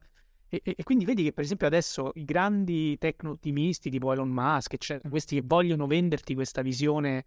Di pro- progresso continuo che fanno, no? Elon Musk fa l'auto elettrica che è questa, questo racconto del tipo guarda continua a fare esattamente quello che hai fatto fino adesso quindi non, non smettere di andare in macchina ma vai, usa l'auto elettrica che è pulita mm-hmm. e, e, l'altra cosa è cerchiamoci un pianeta di riserva perché qui la, la, la narrazione di Musk è noi dobbiamo diventare una specie multiplanetaria mm. che secondo me è la frottola definitiva veramente ma appunto è la frottola che, che ti propone... Spiega perché, te, spiega perché tecnicamente è la frottola definitiva. Ma intanto perché hai di fronte dei problemi, dei problemi tecnici enormi che non sai superare e che sono probabilmente molto più di, o comunque insomma comparabili col problema di cercare una soluzione qui sulla Terra e quindi eh, è un po' se volessi scherzare potrei dire guarda quelli che dicono quando la Terra sarà invivibile, cioè andremo su Marte, io gli dico guarda, tanto vale che te ne resti sulla Terra, perché Marte non è più vivibile della Terra. cioè Marte è un posto allucinante, cioè questa, questa idea che, che, viene presentato spesso Marte come se fosse appunto un deserto terrestre in cui, vabbè, andiamo lì, montiamo una tenda e tutto sommato ce la caviamo. È, è, una roba che non sta né in cielo né in terra. Non so se avevi letto quel libro di Dick, dove, di Philip Dick, dove sono, hanno colonizzato Marte, ma è un posto di merda. Dove... E lo è. sì, sì. E praticamente sono questi che vivono in queste cupole, no? E però è una vita terribile. E, e poi gli danno, hanno una, una droga uh, che loro prendono davanti a dei... Eh, modellini, diciamo, mm. di, di, una casa nel, nel, sulla terra, una, una, villa tipo una piscina. Loro quando prendono questa droga in prossimità del modellino vivono per eh, 10-12 ore, adesso non mi ricordo quanto, come se vivessero sulla terra in quella casa nella realtà. Sì, Quindi sì, hanno bisogno di questa droga e del modellino, no? Sì, sì, sì. no, ma guarda, è, esatt- è esattamente così. Allora, lì pure puoi inventarti 10.000 scenari futuristici, distopici o utopici, come ti pare, in cui per esempio tanto con la realtà virtuale ti inventi qualunque cosa, quindi puoi stare ovunque, che sia Marte, quello che vuoi. Però, ripeto, andiamo in una roba che è talmente fuori dalla nostra prospettiva immediata che, che, che forse ha anche poco senso discuterne. Però invece se restiamo alla semplice idea, guardate, mettiamo le colonie su Marte o mettiamo le città su Marte, quella è una, è una roba assurda, completamente assurda. Assurda. Sì, lui è diciamo un grandissimo venditore e, e, poi è appunto espressione culturale di quella cosa che dicevi tu, di questo, questo pensiero ingegneristico in senso però non nobile, cioè nel senso di ridurre uh, tutta la realtà dei problemi da risolvere, però poi anche in una maniera un po' insomma, più propagandistica che altro probabilmente, no? Sì, sì, secondo me lui è un, è un, grande propagandista che poi ha fatto anche delle cose, perché, ripeto, poi, poi anche lì è sempre difficile, perché soprattutto nel mondo in cui viviamo adesso, che è tutta una roba di polarità estreme, no? Quindi se certo. dici male di Musk, vieni attaccato dai fan di Musk che dicono, a me mi hanno, per esempio, quando ho detto queste cose, mi hanno detto eh, ma tu che cosa hai fatto? Lui ha fatto eh, sotto gli occhi di tutti quello che ha fatto. Certo. Sembra un po' l'argomento che si usava in passato con un fa- famoso imprenditore prestato alla politica. Esatto, diceva, ma lui, lui aveva le aziende. Sì, ma Musk ha le aziende, ha fatto le cose importanti, ha fatto le cose importanti anche con SpaceX, il che non mi impedisce di vedere che invece la visione che lui eh, propone è una visione poco realistica e, ripeto, probabilmente in larga parte propagandistica che fa suo gioco in quanto imprenditore che, che, che deve comunque no, venderci questa idea di... No, ma infatti quell'argomento lì non è che abbia validità zero, è ovvio che comunque una persona che fa cose probabilmente c'è sempre qualcosa da imparare, però bisogna vedere come sì. fai anche, no? Sì, sì. Cioè, in questa misura. Sì, ma soprattutto puoi dire ha fatto, fa, fa, delle cose interessanti e fa delle altre cose che sono, che sono assurde, no? Così io non, io non ho questa visione manichea. no, no, infatti, però è quel sistema di cui parlavamo prima dei, dei, social sta rendendo tutto il mondo, sta comprimendo dentro delle opzioni binarie. Cioè, esatto, o, o, o, così o così, sì, infatti è, è, è agghiacciante. No, tra l'altro il tratto psicologico è interessante perché non so se tu hai visto quel documentario su Trump che c'è, mi sembra, su Netflix, eh, dove eh, racconta la sua carriera imprenditoriale eh, ed è molto interessante perché lui in una serie di snodi fondamentali della, della sua carriera a un certo punto si rivolge al pubblico eh, non con dei fundraising, però quasi, cioè, e, e, e del, il pubblico in più di un'occasione lo salva da delle situazioni uh, finanziariamente e diciamo imprenditorialmente quasi, quasi finite, cioè dove mm. veramente... E però, capito, uh, si sottovaluta sempre questa capacità che hanno alcuni, una classe di imprenditori quantomeno, a, a poi a vendere sogni e, e, questa, e questa parte di vendere sogni è una parte centrale della, della loro attività di impresa e secondo me sia nel caso di Musk che nel caso di Trump questa cosa è molto simile, in maniera totalmente diversa, uno è un immobiliarista e l'altro fa innovazione, però comunque la capacità di mobilitare persone all'esterno per, per i tuoi fini aziendali, secondo me è, è, molto simile, ovviamente è un paragone che farebbe incazzare un sacco di gente. No, no, ma sono d'accordo, ma ti, ti, dirò che per esempio quando io ho criticato Musk, eh, eh, alcune delle risposte erano quelle che ti ho detto prima, insomma, appunto, il, eh, questo argomento, eh, ma lui ha fatto questo, ma altre risposte erano quasi semplicemente eh, la, la, la, una risposta tipo, vabbè, ma lasciami sognare, cioè, lasciami sognare, cioè, capito, tu, tu boh, capito?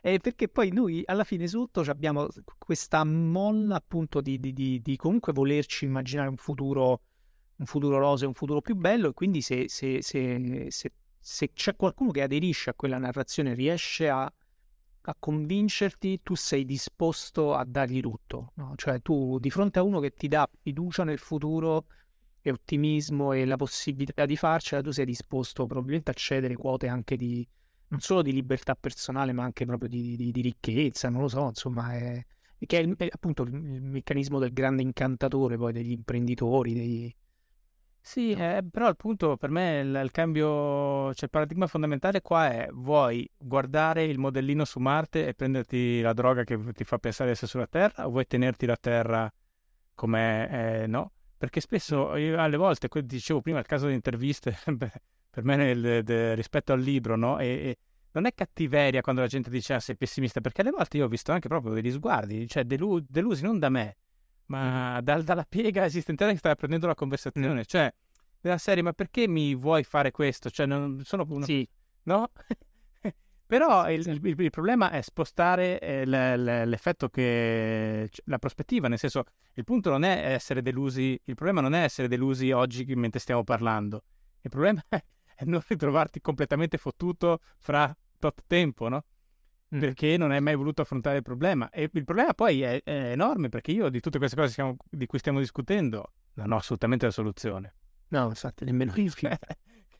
Però no, il, problema, il problema è enorme anche perché, però appunto, secondo me la, la questione è che probabilmente la, la, la questione ruota in, in, in, fondo, in fondo ruota intorno al tipo di risposta che ti aspetti. Cioè, se ti aspetti la risposta eh, un po' favolistica, un po' appunto quello che dicevo prima, no? che adesso sto prendendo molto in giro questa, questa, visione un po' ingenua di un certo tipo di ecologismo che è quello del ritorno al passato, ma lo faccio perché credo che quella sia una, una aspirazione legittima, secondo me è irrealistica, ma è legittima, cioè quella di dire mi piacerebbe tanto no, avere appunto un mondo in cui camminiamo scalzi sui prati verdi, ci facciamo il bagno in questi fiumi incontaminati, eccetera, eccetera. Io dico, tu puoi averlo quello, non è che non puoi averlo. Il problema è che non puoi avere quello e allo stesso tempo il tuo smartphone in cui fai la foto del prato verde e del fiume incontaminato e ce lo mostri eh, su una rete mondiale che funziona spendendo quantità di energie incredibili per far...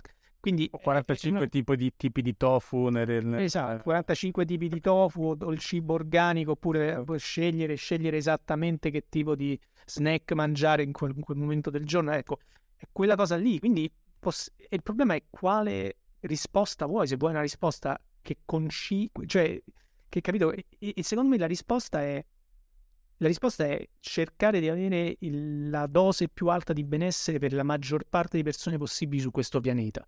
No? Non è arrivare alla soluzione ottimale, perfetta, cui, è quella di, di, di, di, continuare ad avere persone che stanno meglio possibile. Meglio possibile però che significa? Significa eh, avere per esempio la sanità, perché quelle sono le scelte alla fine che ti trovi a fare, no? le scelte politiche, avere sanità per tutti, avere scuola, istruzione per tutti, oppure avere il SUV, oppure è, qual è il modello di benessere che insegui, no?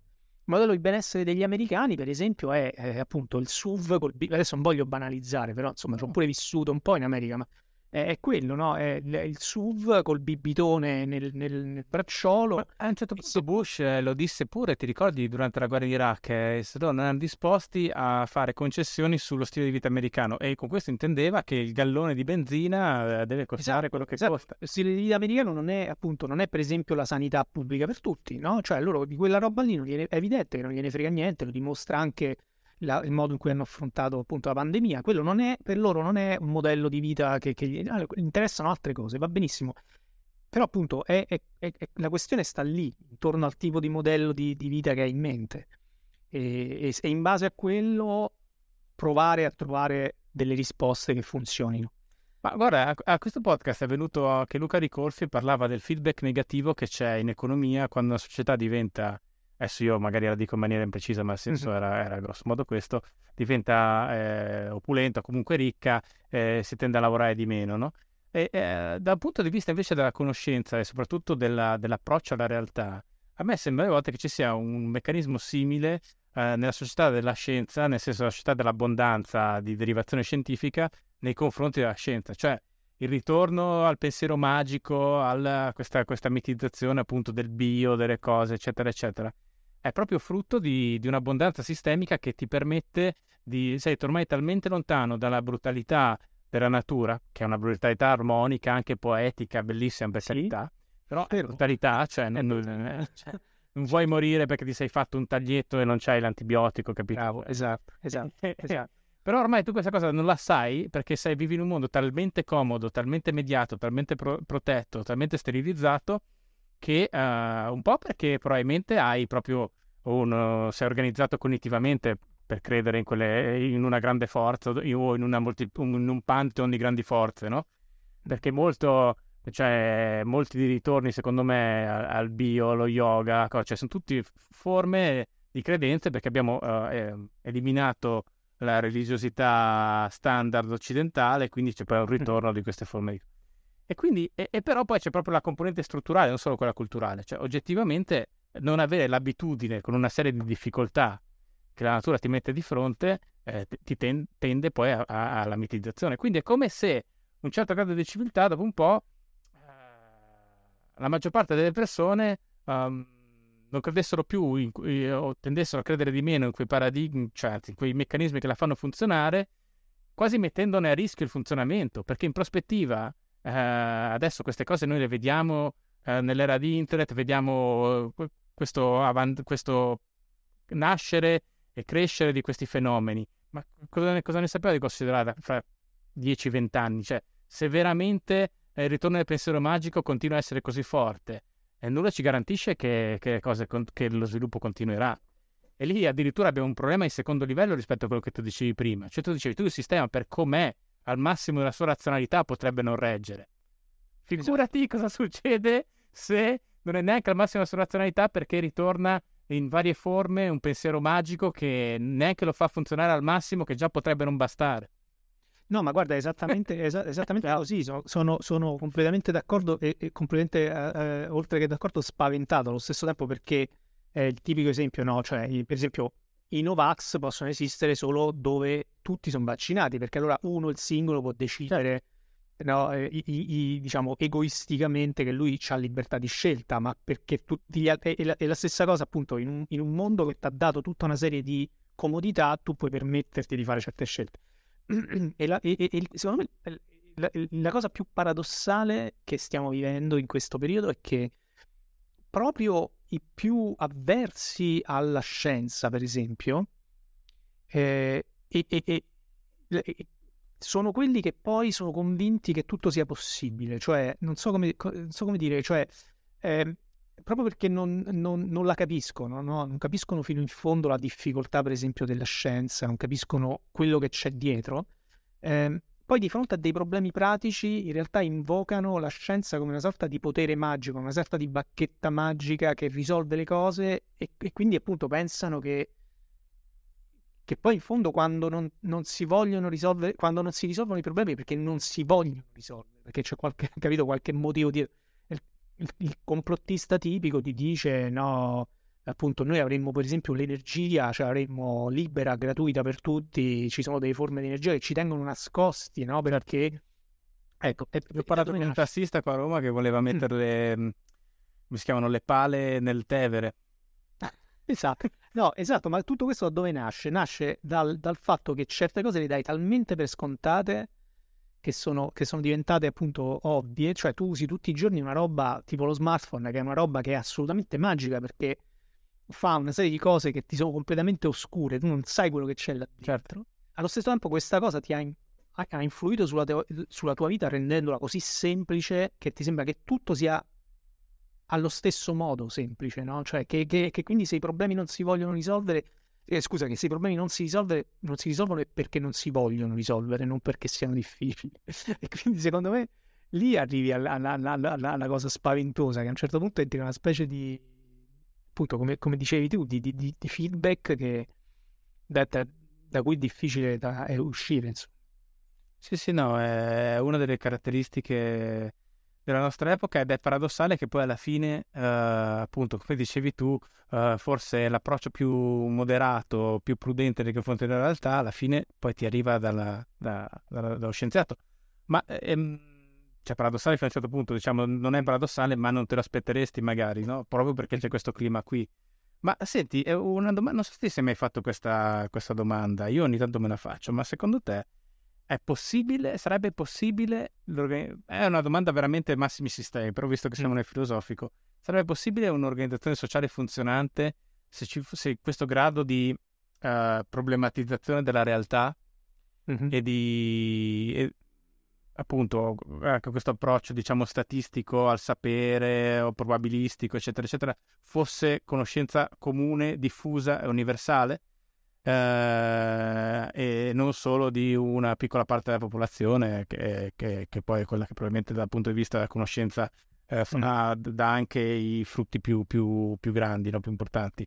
Eh, non so se tu ti sei mai chiesto questa cosa. Sì, sì, sì, me lo sono chiesto spesso anche perché una delle cose che, che, che mi ritrovo spesso a sostenere perché ci credo, ma un po' anche per una, per una sorta di riflesso poi condizionato è appunto che in realtà appunto le persone dovrebbero avere più conoscenza scientifica, conoscenza non, non, tanto delle nozioni, ma del metodo, di come funziona la scienza, dovrebbero farlo, introiettarlo, no? interiorizzarlo e farlo diventare parte della, della, loro esistenza quotidiana, e quindi affrontare i problemi in una maniera più scientifica, più razionale, eccetera, eccetera. Quindi io ripeto, ripeto in continuazione questo mantra, allo stesso tempo non sono convinto su una base empirica che questa è una cosa che socialmente potrebbe funzionare perché è un esperimento sociale che nessuno ha mai fatto e almeno non, non mi risulta che ci siano stati luoghi dove, dove sia stato fatto in maniera... C'era una puntata dei Simpson in cui Lisa faceva il governo dell'intellettuale, ti ricordi? E non andava bene. Sì, sì.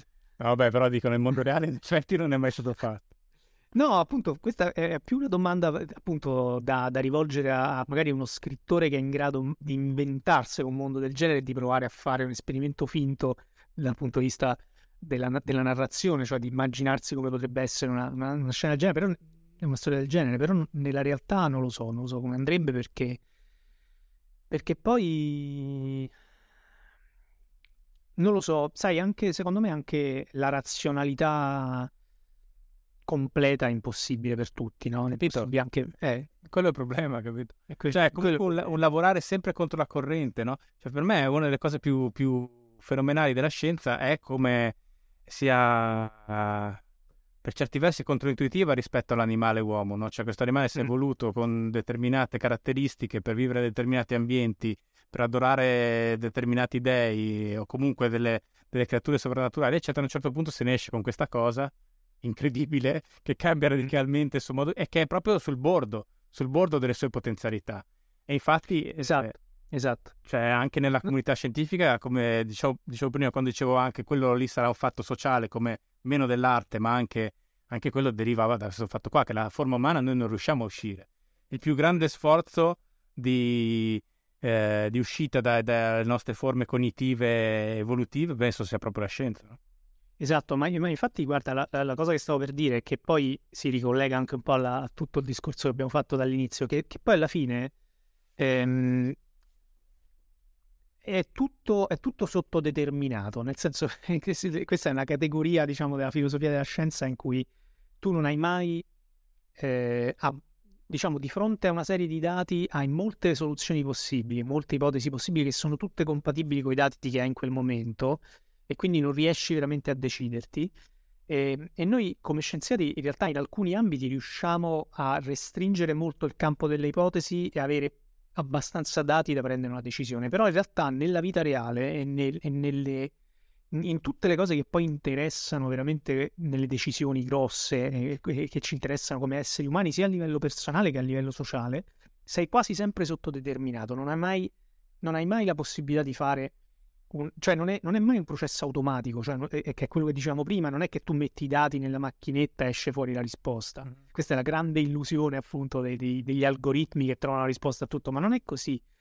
E, e ci rendiamo conto, secondo me, che in, nelle fasi appunto in cui guarda per esempio quello che sta succedendo adesso, no? C'è un tipico processo in cui la pandemia, voglio dire, no? C'è il tipico processo in cui la conoscenza scientifica l'approccio razionale sarebbe assolutamente importante, però allo stesso tempo ha i suoi limiti, no? Perché eh, vedi, vengono fuori, vengono fuori nel, nel senso che devi, devi, devi so, come, come, dire, sopperire a una, a, una, a una, serie di difficoltà con delle decisioni che magari non sono completa, sempre completamente razionali. E... Beh, un esempio, un esempio scusami, ehm, secondo me è molto interessante è stata la questione delle mascherine all'inizio, no? mm-hmm. quando non c'erano mascherine a sufficienza, anche per una serie di errori, perché comunque nel momento in cui eh, già ti arriva una notizia che c'è questa cosa in Cina, già dovresti cominciare a organizzarti. Addirittura noi le abbiamo regalate ai cinesi. Vabbè, questo sì. è un discorso. Comunque tu arrivi in un momento in cui non hai le mascherine. E cosa fai? Di quelle che poche che c'hai devi riservare al personale medico. Quindi cosa hanno fatto non solo in Italia ma nel mondo, in molti paesi, compresa l'America, hanno detto no, la mascherina non serve puttanata sì. sapendo che già in quel momento sapevano che, che, che, che era una puttanata. Però eh, lì ha fatto un discorso di realpolitik estremo uh, della serie quelle che abbiamo ci servono in ospedali, no? E, però lì dici, dov'è il, uh, il trade-off là? Cioè, tu comunque questa cosa poi verrà fuori e hai, uh, e hai uh, leso la fiducia della, della, popolazione nei confronti delle istituzioni. perché hai mentito su una cosa grave eh, dove poteva passare anche la vita e la morte di molte persone e, e quindi io perché in futuro non dovrei sposare un'idea complottista o comunque non avere fiducia in te visto che tu mi hai mentito in quel momento. D'altro canto, se a me le, le, le mascherine servono nell'ospedale in quel momento, come faccio? Eh, non è, non è una cosa di facile risoluzione. Io sì, personalmente sì. tenderei, tenderei per, lo, per l'opzione trasparente e mantenere la fiducia nelle istituzioni però mi rendo conto che non era una scelta semplice. No, no, ma eh, però eh, al di là poi della posizione che uno personalmente sceglie di adottare o sceglierebbe di adottare, il noccio del problema è che c'hai sempre tante soluzioni eh, e che sono tutte in qualche modo compatibili con, con, il dato di realtà e devi, prendere, devi scegliere una, no? E il modo in cui la scegli non è sempre necessariamente il più razionale e, e e su questo non lo so, ripeto, penso che, che, che, che non, non, credo che ci sia molto da fare. Boh, e quindi, ripeto, la, la, risposta alla domanda sarebbe meglio avere tutti quanti più conoscenza scientifica. Certo, sì, assolutamente. Dopodiché, al fondo, messi di fronte alla stessa quantità di dati e con lo stesso background scientifico, cioè, rimane sempre quel margine di quello scarto, quel margine di dubbio che, che ti porta a prendere de- delle decisioni che non sempre sono completamente razionali. È, è, è il discorso che facciamo prima, anche delle euristiche, no? della, della, partita a scacchi. La partita a scacchi non, tu non vinci perché hai fatto tutte eh, hai fatto la mossa più razionale o hai valutato tutte le implicazioni di ogni possibile mossa perché è una cosa che non puoi fare, è impossibile. Mm. Come essere umano è, imposs- è letteralmente impossibile, cioè il numero di, di, di, calcoli che dovresti fare fuori dalla tua portata. Quindi lo fai basandoti su, su altro, sull'esperienza, sul di conoscere, insomma... Beh, diciamo è una conoscenza istintiva, no? Cioè, esatto. come quando uno gioca a basket, è un giocatore di basket professionista e tira tre, non è che pensa adesso tirerò da tre, devo fare questo, questo, questo movimento. Lo fa perché esatto. l'ha fatto un milione di volte. E io quando scrivo dopo anni, non è che alcune cose non, non, non ci penso, ma le faccio. E probabilmente nel tuo mestiere è la stessa cosa. No? Esatto, certo. Sì, sì. Quindi diciamo c'è una, una, parte di sapere che è introiettato talmente nel, nel profondo che diventa, diventa inconscio. Mm-hmm. Però questo era il tema di Blink, no? Non so se avevi letto mm. di Mal- no. Glad- Malcolm Gladwell, era tutto un libro su, su, questa parte istintuale della conoscenza, poi anche nei, nei storici dell'arte. Vabbè, la storia, la storia, dell'arte è una delle, delle discipline più soft in assoluto, però era interessante sì, sì, no, avevo letto altre cose sue, sue tipo The Tipping Point e altre, altre robe che ha scritto. Sì, no, Bink non l'ho letto, sì. Ma scusami, sì, sì. E, e, e, poi insomma, magari ti saluto che siamo qui tanto anche se è super interessante, ma eh, rispetto appunto a, a, alla pandemia, cioè mh, spiegami un po' meglio, se tu dici comunque alla fine ci sarebbe quel grado di incertezza, se, se ho capito bene, mm-hmm. che c'è in ogni caso e quindi non cambierebbe poi molto uh, se, se, tutti capissero di scienza oppure no.